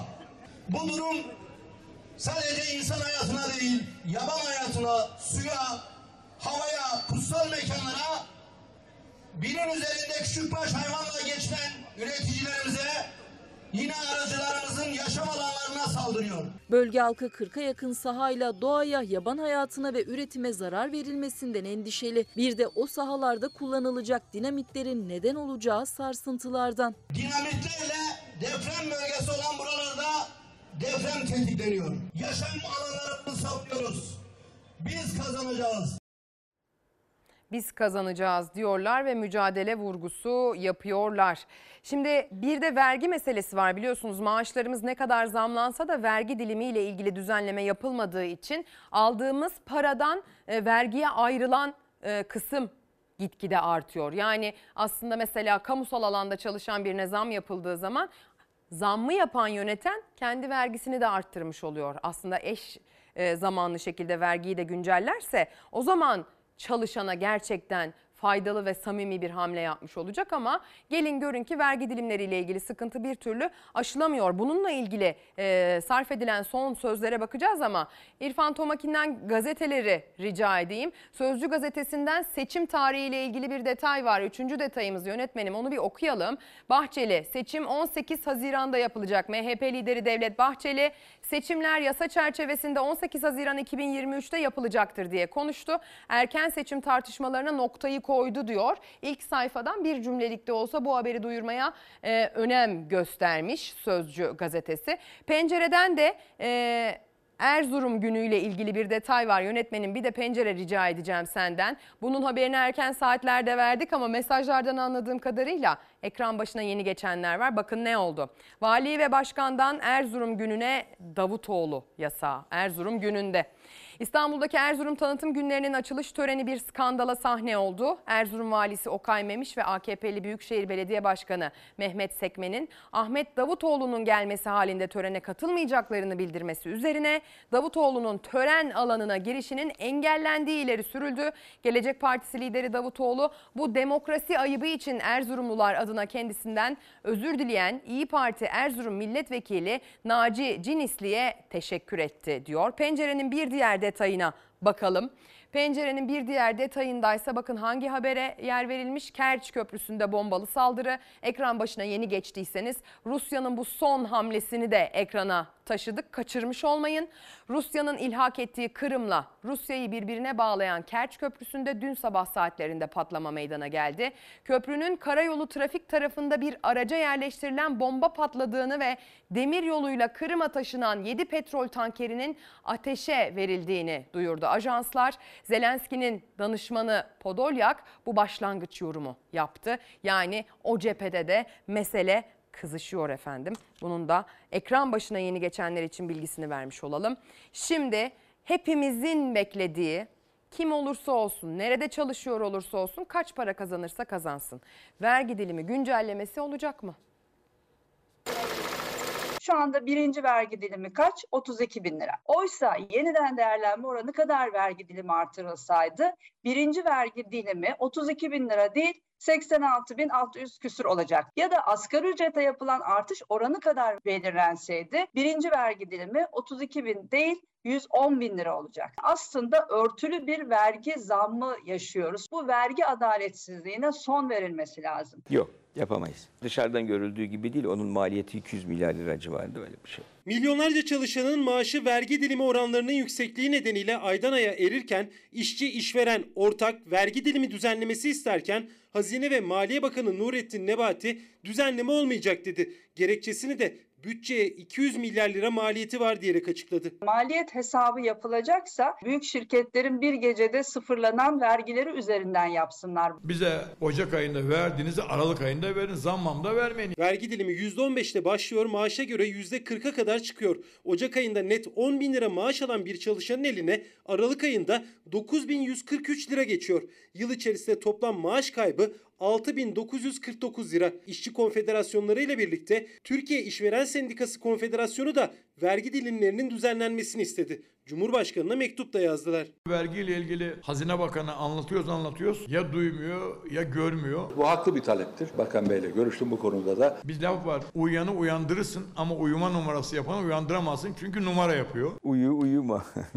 o kimseyi ilgilendirmiyor. Vergi dilimleri her sene yeniden değerleme oranında artırılsa ya da asgari ücret artış oranında çalışanlar daha geç bir üst vergi dilimine girecek. Ama iktidar bunu yapmadığı gibi düzenleme taleplerine de hayır dedi. Vergi gelirlerimizin oranı oldukça düştü. Hı. Aşağı yönlü herhangi bir çalışma yapmamız ya da vazgeçmemiz artık söz konusu değil. 2006 yılına kadar gelir vergisinde 5 puanlık bir indirim söz konusuydu. Da AKP yaptığı bir düzenlemeyle bu 5 puanlık gelir vergisi indirimini kaldırdı. Yıl içerisinde elimize geçen net ücretin azalarak gittiği başka bir ülke yok bütün dünyada. Artık yeter. Bu ülkede milyonlarca yoksuldan alıp zengine veren bu politikalar mutlaka son bulmalıdır. Yok Yapamayız. Dışarıdan görüldüğü gibi değil. Onun maliyeti 200 milyar lira civarında öyle bir şey. Maliyet hesabı yapılacaksa e, ayrıcalıklı birçok şirkete verilen işte garanti ödemeli ihalelerdeki milyon dolarlar için maliyet hesabı yapılsın. Yani 3 kuruşla asgari ücretle geçinen milyonlarca insanın üzerindeki vergiyi daha da artırarak bu hesap yapılamaz. Böylesi bir şey asla kabul edilemez. Yüksek enflasyonla alım gücü eriyor. Yüksek vergi dilimiyle bu erime katlanıyor. Ama Hazine ve Maliye Bakanı Nurettin Nebati bütçeye maliyeti var diyerek milyonlarca çalışanın mağduriyetine kapıyı kapattı. İşte hal böyle vergi meselesiyle ilgili maalesef bir düzenleme olacak mı olmayacak mı diye sorarken kapı tamamen kapandı. Bir de tabii ki Alevilerle ilgili hükümetin attığı son adım. Gazete manşetlerine de yansıyor, derneklerin tepkilerine de sevgili izleyenler. Sabah gazetesi konuyu bakın hangi köşesinden tutmuş. Cemevleri kararına Alevilerden büyük destek bizim için çok kıymetli. Alevi kanaat önderleri Başkan Erdoğan'ın açıkladığı cemevleriyle ilgili tarihi kararları Cumhuriyet tarihinin en büyük adımı diye nitelendirdi diyor. Bakın oradan e, isimlerden sözler açılmış. Ali Ekber Yurt'tan, Doktor e, Beyzade'den ve aynı zamanda Serkan Saliş'ten e, bir takım sözlere yer verilmiş. Evrensel Gazetesi'ne geçtiğimiz zaman farklı bir köşesinden tutulduğunu görüyoruz durumun. Evrensel Gazetesi de diyor ki demokratik ve layık bir ülke için tırnak içinde. Sadece Aleviler için değil, Kültür Bakanlığı'nda kurulacak başkanlığa itiraz eden Alevi örgütü ve temsilcileri sadece Aleviler için olmayan her mezhep ve inançtan kesimleri kapsayan taleplerin de ısrarcı.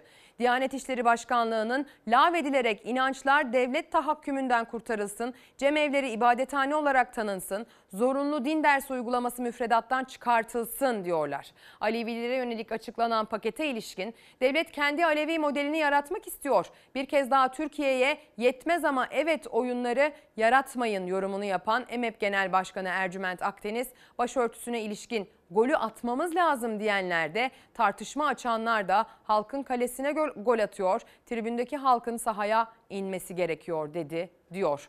Aleviler açıklanan e, açılımı bir açılım olarak bir müjde olarak nitelendiriyor mu?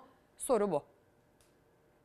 Bektaşi vatandaşlarımızın ve onların etrafında bir araya geldiği mekanların tüm meselelerinin devlet nezdinde takibini ve yürütmesini yapacak kurumsal bir yapı kuruyoruz. Demokratik Alevi açılımı değil, darbe. Yine her zaman yaptığı gibi Alevilerin kendi öz örgütlerini yok sayarak sanki tüm Alevi toplumu ve örgütleri kendi arkasındaymış gibi bir fotoğrafın önünde Alevilere sözüm ona müjde adı altında sözde demokratik bir reform paketi açıklamıştır. Cumhurbaşkanı Recep Tayyip Erdoğan Alevi Bektaşi Kültür ve Cemevi Başkanlığı kurulacağını açıkladı. Alevi dernekleri ve federasyonları Alevi Bektaşi Kültür ve Cemevi Başkanlığı kurulmasına ilişkin paketi İstanbul'daki Garip Dede dergahında protesto etti. Açıklanan paket ne demokratiktir ne de müjdedir. Aksine bu paket Aleviliğin şimdiye kadar devlet şimdiye kadar devlet gücüyle soluksuz bırakılmasının yeni bir aşamasıdır. Erdoğan kurumsal bir yapının haberini İstanbul'da Şahkulu Sultan Dergahı ve Cemevi'nde düzenlenen Cemevleri temel atma ve toplu açılış töreninde verdi. Cemevi hizmetlerinden eğitim faaliyetlerine kadar tüm çalışmalar bu kurumsal yapı altında kamu güvencesi, desteği ve denetimiyle yürütülecektir. Erdoğan tüm sorunların çözümü olarak işaret ettiği yeni sisteme ancak Alevilerin yıllardır beklediği ibadethane statüsü sayılma konusundan yine haber çıkmadı. Alevi dernekleri ve federasyonları Garip Dede dergahında bir araya geldi. Pir Sultan Abdal Kültür Derneği Genel Başkanı Cuma Erçe açıklanan paketin Alevi toplumunda bir karşılığı olmadığını dile getirdi. Cumhurbaşkanının bu belirsiz muallak cümlesinin içinde taşıdığı tehdide karşı bütün Alevi toplumunu ve kurumlarını uyanık olmaya çağırıyoruz. Hemen komşumuz İran'a bakarak devam edeceğiz sevgili izleyenler. Birkaç gündür aslında nispeten sakin de sokakları İran'da ama dün itibariyle günden geceye taşındı Mahsa Amini'nin e, eylemleri. E, tabii ki dünyadan da duruma tepkiler geliyor ve Türkiye'den de duruma tepkiler geliyor. Türkiye Kadın Dernekleri Federasyonu'ndan e, bir tepki var.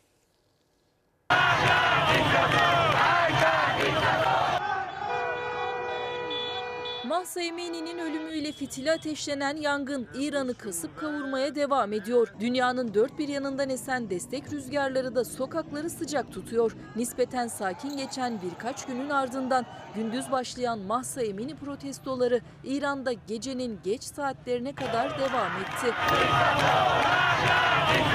Tahran'da 13 Eylül'de ahlak polisi olarak bilinen İrşat devriyeleri tarafından gözaltına alındıktan sonra fenalaşarak hastaneye kaldırılan 22 yaşındaki Mahsa Emini'nin 16 Eylül'de yaşamını yitirmesi ülkede infiale yol açmıştı. Yaşam haklarını geri isteyen kadınların mücadelesi güçlenerek devam ediyor. Her geçen gün eşitlik isteyen sesler kalabalıklaşıyor. Dün gece de Tahran başta olmak üzere pek çok şehirde sokaklar alev alevdi. Polis zaman zaman sert müdahalede bulundu. Protestolar sürerken İran Devlet Televizyonu siber saldırıya uğradı. İran lideri Hamene'in konuşması yayınlanırken ekranda aniden Mahsa Emini ve protestolar sırasında hayatını kaybettiği iddia edilen kadınların görüntüleri belirdi. Bize katılın ve ayağa kalkın yazılı kısa süreli görüntüde kadın, hayat ve özgürlük sloganları duyuldu. İranlı kadınların mücadelesi Türkiye'den ve dünyadan da destek bulmaya devam ediyor. Türkiye Kadın Dernekleri Federasyonu da bu mücadelenin yanında İranlı kız kardeşlerine destek vermekte, seslerini dünyaya duyurmaya gayret etmektedir. İspanya'da 70'ten fazla kadın sanatçı İranlı kadınlara destek için saçlarını kesti. Ortak bir video yayınlayan sanatçılar arasında dünya çapında tanınmış İspanyol aktrisler de yer aldı. 43 yıldır mollalar tarafından kadınlara getirilen zorunlu örtünme yasağına karşı kız kardeşlerimiz canları ve hayatları pahasına bu mücadeleden geri dönmeyeceklerini kadın, yaşam, özgürlük sloganlarıyla dile getirmekte ve tüm dünyaya anlatabilme peşindeler. Türkiye Kadın Dernekleri Federasyonu Başkanı Canan Güllü, federasyon olarak İranlı kız kardeşlerimizin yanındayız dedi. Hatta bu amaçla da Birleşmiş Milletler Genel Sekreterine bir mektup yazarak Kadın Statüsü Komisyonu'nda İranlı temsilcinin bu görevden azledilmesini, bu talebi dile getirdik. Kayseri Barosu'ndaysa Eylem Sarıoğlu'nun önderliğindeki bir grup kadın avukat, baroda kadın temsilinin yeterli olmaması ve İran'da öldürülen Mahsa Emini'ye dikkat çekmek için saçlarını keserek protesto yaptı. Eyleme baro üyesi erkek avukatlar da alkışlarla destek verdi. Eğer toplumsal olarak kendinizi sıkışmış hissettiğiniz bir e, yönetim varsa ülkenizde size sıkıştırmış, sıkışmış hissettiren, e, size illa benim rengimle aynı renk olacaksın, başka bir renk olamazsın diyen o zaman ne yapıyorsunuz? Çareyi e, nefes alabileceğiniz coğrafyalara taşınmakta buluyorsunuz ki bir istatistik var bununla ilgili. E, hani diyoruz ya ülkemize dışarıdan gelenler şu kadar, şunlar şu kadar, bunlar bu kadar. E, İran'dan da yıllardır aslına bakarsanız Türkiye'ye gelenler çok daha fa- çok fazla. E, özellikle geçtiğimiz Ağustos ayında e, 1230 tane Rus ev almış. İkinci sırada da 630 ile onları İranlılar izlemiş. Şimdi oradaki toplumsal sıkışma e, yıllardır var şu ara ayyuka ulaşmış durumda. Rusya'daki sıkışma belli. Bir savaş durumu söz konusu. E, kısmi bir seferberlik ilan edildi. Sonrasında Antalya'ya yaşanan göçü ve bu göçün hava trafiğini ve bunun cirosunu ne kadar arttırdığını anlattığımız haberleri aktardık size. Peki emlak piyasasına nasıl yansıyor? Bu toplumsal olarak e, kaçıp da buraya sığınmak isteyenlerin oluşturduğu emlak piyasası bizi nasıl etkiliyor? Rus-Ukrayna savaşından sonra Rusların büyük bir ilgisiyle karşı karşıyayız. Hem ev alımında hem de kiralanmasında. Ruble şu anda biraz daha yukarılarda olduğu için fiyat aralıkları kendileri için uygun. Rusların daha öncesinden bildiği bölgeler var. Örnek olarak işte Bahçeşehir, Örnek olarak Ataşehir, örnek olarak şu anda en çok rağbette olan ve daire şu anda yok Nişantaşı. Bu bölgeler yoğunlukta. Peki siz şimdi buradan her- bir ev kiralamak isteseniz Ben tutamam. Benim maaşım yetmez. Arkadaşa yardım ediyorum ki birkaç kuruş para alayım. Emekliyim. Değil yeni bir ev sahibi olmak, kiraya çıkmak bile birçok kişi için artan fiyatlar nedeniyle pek mümkün değil. Ama yabancılar için durum tam tersi. Özellikle de Ruslar konut almak, ev kiralamak için sıraya girdi. Antalya ve Muğla'dan sonra İstanbul'da emlak piyasasında Rus yoğunluğu yaşanıyor. Vilat Aliyev de onlardan biri. Ne yazık ki memleketimde güvencem yok. Bu yüzden ikinci ülkem olarak Türkiye'deyim. Kiralık ev arıyorum. Daha sonrasında satın almayı düşünüyorum. Özellikle Rusların geçen yıla oranla Türkiye'de ev alma oranı %223 artmış durumda. Bu çok ciddi bir rakam. Ağustos ayında Türkiye'de 1230 tane Rus ev aldı. Onu ikinci sırada 630'la İranlılar izledi. İki kat daha fazla. Yılın ilk 8 ayında Rusların satın aldığı ev oranı geçen yıla göre %223 arttı. Ev sahipleri ise konutlarını daha yüksek fiyata kiraya verebilmek ve bir yıllık kirayı peşin alabilmek için Rus kiracıları tercih ediyor. Bu da zaten yüksek olan fiyatların daha da artmasına neden oluyor. Kiralamak için aylık 15 bin lirayla 20 bin lira arasında daire bakıyorum. Türkiye'de fiyatlar Moskova'ya göre çok daha uygun. Eskiden şu sokağa çıkıyorduk 3-5 tane kiralık ev oluyordu. Şimdi bir tane göremiyorsun. Suriye yeterken bir de Ruslar gelmiş. İstanbul'da yaşayanların en büyük sorunlarından birisi yüksek konut ve kira fiyatları. Herkes dört gözle fiyatların düşmesini beklerken şimdi de Türkiye'ye gelen Ruslar piyasayı hareketlendirdi. Talep o kadar yoğun ki emlakçılar ve Rusça bilen personelleri gece yarısına kadar mesai yapmak durumunda kalıyor. Kiralık fiyatları ise gün geçtikçe artıyor. Çünkü arz yok, e, talep çok. Bu talep böyle devam ettiği sürece Rusça bilen, kendisi e, Rus olan gayrimenkul danışmanlarını da ofisimize katmış olacağız. Şu anda tek başımayım. Ailem daha sonra gelecek. Küçük bir çocuğum var. Eşimle birlikte gelecekler. Vilat Aliyev de seferberlik ilanından sonra savaştan kaçıp Türkiye'ye geldi. Ailesi de daha sonra gelecek. Turist olarak hareketli bölgeleri seviyorum ama ailem de geleceği için merkezi ve denize yakın bir daire bakıyorum. 6 ayı geçkin bir sürede de bu mesleği yapmaktayım. Daire ağım konusunda bu süreçler şu anda e, yoğunlukta. Ebru diyor ki kulağıma e, artık diyor kamuda çalışanlar bu kira fiyatları yüzünden büyük şehirlerde yaşamak istemiyorlar. Aslında yeni bir durum değil.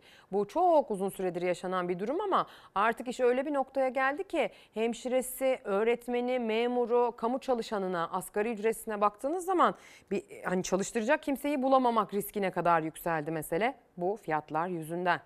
Şimdi o zaman madem kadın haklarından söz ettik, İran'dan biraz bahsettik sevgili izleyenler. Biraz da onların girişimlerinden, onların ayakta kalma çabalarından ve onları destekleyenlerden bahsedelim. Gaziantep'e gideceğiz. Hani biber kurutulur ya oralarda, Şanlıurfa'da, Gaziantep'te. Dondurma kurutuyorlar. Kurur mu dondurma, kurumaz mı? Hadi gelin bu sorunun cevabını arayalım. Bilmiyorduk. Bizim için de sürpriz oldu. Ben komşularıma burada yaptıklarımı gidip komşularıma söylüyorum. Yani komşularım yani siz nasıl bunu yapıyorsunuz dediklerinde şaşırıyorlar zaten. Gastronomi şehri Gaziantep'in meşhur kurutulmuş dolmalık biberlerinden sonra bu kez kurutulmuş dondurması gündemde. Üreten de duyan da şaşkın ama patentini de almak üzere Gaziantep Büyükşehir Belediyesi. Yıllarca saklanabilen dondurmalar aynı zamanda birer protein deposu. Tadına bakalım taze taze fırından yeni çıktı. Kuru dondurma, kurtulmuş dondurma. Gerçekten harika tatmanızı tavsiye ederim herkese.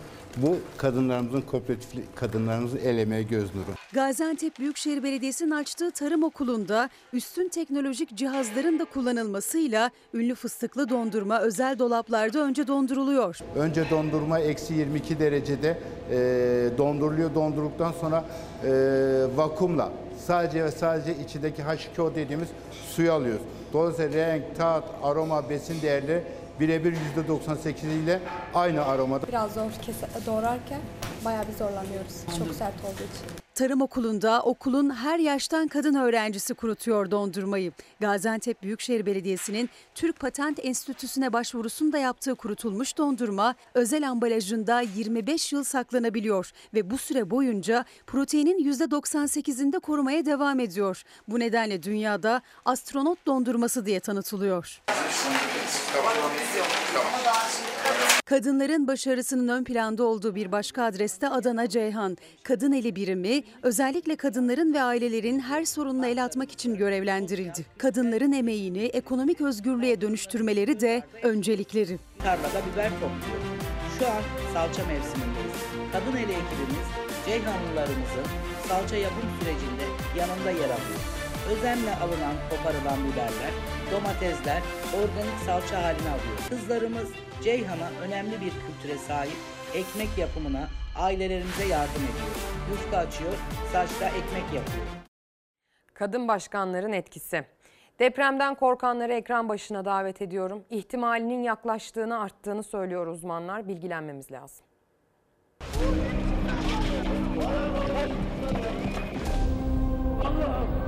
Allah'ım oğlumu kurtarın. Kardeş başka yerde de var mıymış? Merkez üstü mesaj o. Ambulans yok mu ya? Yasin'imi kaybettim.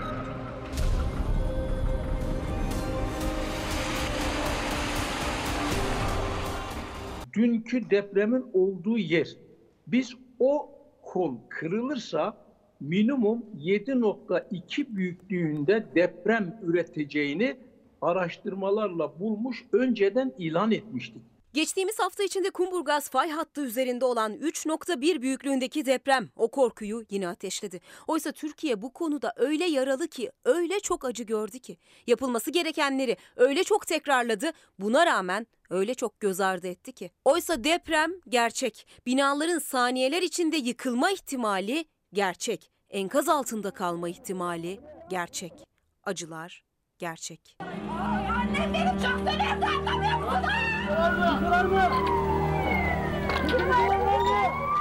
Sesimi duyan var mı duymak yerine şu an duyulan ses size çok yardımcı olacaktır diyorum. Duymak zor, tahayyül etmek zor ama gelin o konuşmak istemediğimiz kötü senaryolara bir bakalım. Türkiye'de bundan önce olan depremlerle İstanbul'da olacak bir depremi kısas etmeyelim. Yani bundan önceki depremlere devletimiz en etkin 2 saatlik müdahaleyi sağlamış olsa da İstanbul'da bu müdahalenin sağlanabileceği noktası çok soru işaretleri doğuruyor. Deprem anında binamızın çökmeye başladığını fark ettik. O 3 saniyede ne yapmam lazım? Çocuğunuzun o an size gelmemesi lazım veya sizin çocuğunuza gitmemeniz lazım. Deprem anında herkes nerede oluyorsa Orada yerinde kal ve hedef küçült.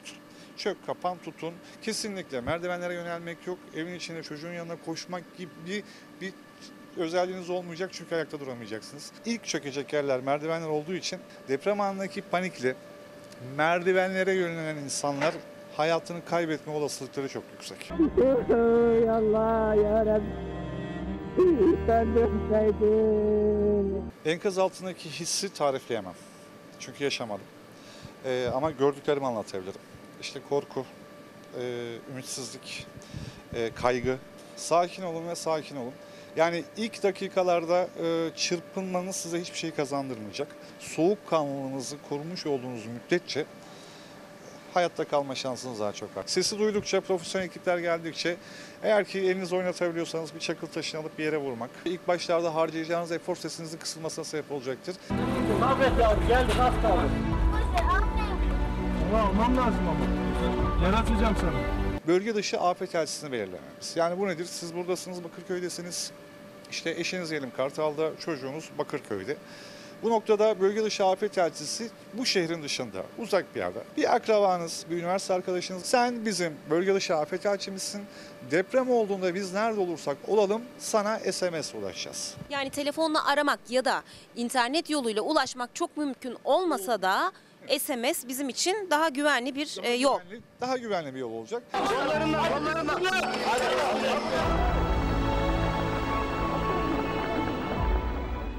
Ne kadar çok tatbik ederseniz bunu bir şekilde olmuş olduğu anda o doğru refleksi göstererek hayatta kalma şansınız çok daha artacaktır. Tatbikat, tatbikat ve tatbikat. Her şeyden önce önlem. Artık ezbere bildiğimiz deprem çantası hazırlamak örneğin. Güvenli konutlarda oturmak, deprem eğitimlerini almak. Peki siz depreme hazır mısınız?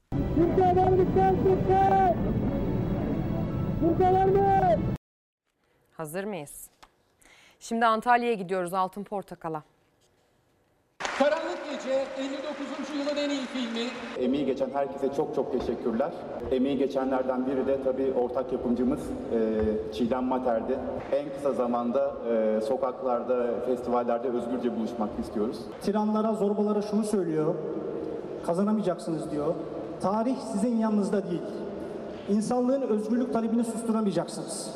Kazanamayacaksınız ve yıllar sonra hatıranızın önünde saygıyla eğilecek kimseyi bulamayacaksınız. Mesajlarıyla, ödülleriyle, görkemiyle bu yıl 59.sü düzenlenen Altın Portakal Film Festivali sona erdi. En iyi film ödülünü Karanlık Gece kazandı. Gecenin özel ödülü, Cahide Sonku ödülü ise Kurak Günler'in yapımcısı Gezi davasından tutuklu Çiğdem Mater'e verildi. Kurak Günler Çiğdem Mater. Buradan selam olsun Çiğdem Mater'e. 59 yaşındaki Altın Portakal Film Festivali'nde bir haftanın ardından en iyi yapımlar, performanslar, senaryolar ve görüntüler ödüllendirildi. En iyi erkek oyuncu ödülünü Kurak Günler filminden Selahattin Paşalı ve LCV Lütfen Cevap Veriniz filminden Cem Yiğit Üzümoğlu paylaştı. Baba olduktan sonra içimde e, bir ölüm korkusuyla e, savaşıyorum ve onlar sayesinde şimdi en azından bu değerli festivalde performansım bir şekilde ölümsüz oldu. O yüzden çok teşekkür ederim. Bu zamana kadar bizi karanlıklar içerisine hapseden, kuranlık, kuraklıklar içerisine hapseden, geceler içerisine hapseden herkese inat, bu, bu karanlık içerisinde aldığımız son ödül olsun. Gelecek sene aydınlıklarla beraber buluşmak dileğiyle. En iyi kadın oyuncuysa Kar ve Ayı filmindeki performansıyla Merve Dizdar seçildi. Burada beraber olduğumuz için, e, yan yana hissettiğim için ve sizinle film izlediğim için, film yaptığımız için çok mutluyum ve çok gurur duyuyorum. İyi ki varsınız. En iyi senaryo ödülünü de Karanlık Gece filmiyle Murat Uyurkulak ve Özcan Alper kazandı. Çok teşekkür ederim. Ben e, uzatmadan bugün günlerden cumartesi bu ödülü on yıllardır devletin kaybettiği evlatlarına, çocuklarına bir mezar arayan cumartesi annelerine ithaf ediyorum.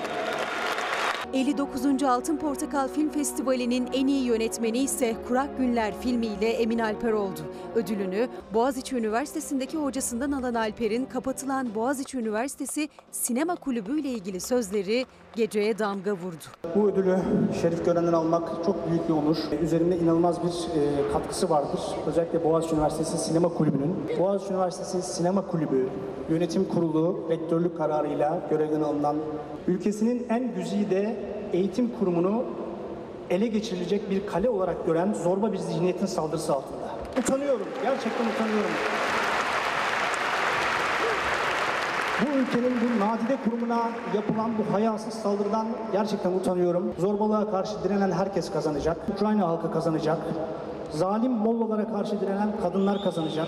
Tiranlara, zorbalara şunu söylüyor. Kazanamayacaksınız diyor. Tarih sizin yanınızda değil. İnsanlığın özgürlük talebini susturamayacaksınız. Kazanamayacaksınız ve yıllar sonra hatıranızın önünde saygıyla eğilecek kimseyi bulamayacaksınız. En iyi film Karanlık Gece seçildi. Birçok dalda ödül alan tüm ekip büyük ödül almak için bir kez daha sahneye çıktı. Antalya Büyükşehir Belediye Başkanı Muhittin Böceğin de gelecek yıla dair mesajıyla Bir Altın Portakal Film Festivali daha sona ermiş oldu. Önümüzdeki yıl Altın Portakal'ın 60. Cumhuriyetimizin 100. yılında sanatın ve sanatçının daha özgür olduğu, konserlerin, festivallerin iptal edilmediği, daha demokratik, daha aydınlık bir Türkiye'de buluşmak dileğiyle. İşte sanatın gücü. Reklam. Günaydın sevgili izleyenler. Bir kez daha ekran başına, Çalar Saat hafta sonuna Fox ekranlarına hoş geldiniz. Bu kez son sözümüzü söylemek için karşınızdayız. Emeği geçen meslek büyüklerimin, arkadaşlarımın isimleri ekranın bir tarafından akıp geçerken benim onların emeklerini burada sunduğumu hatırlatmak isterim ve kendilerine çok çok teşekkür ederim. Çalar Saat hafta sonu için bugünlük bu kadar. Bizden sonra e, Merve Yıldırım'la benden söylemesi ekrana gelecek. Onu da kaçırmamanızı tavsiye ediyoruz sevgili izleyenler. Önümüzdeki hafta sonu biz yine buralarda olacağız. Siz de oralarda olursanız bizim burada olmamızın da bir anlamı olur. Hoşçakalın.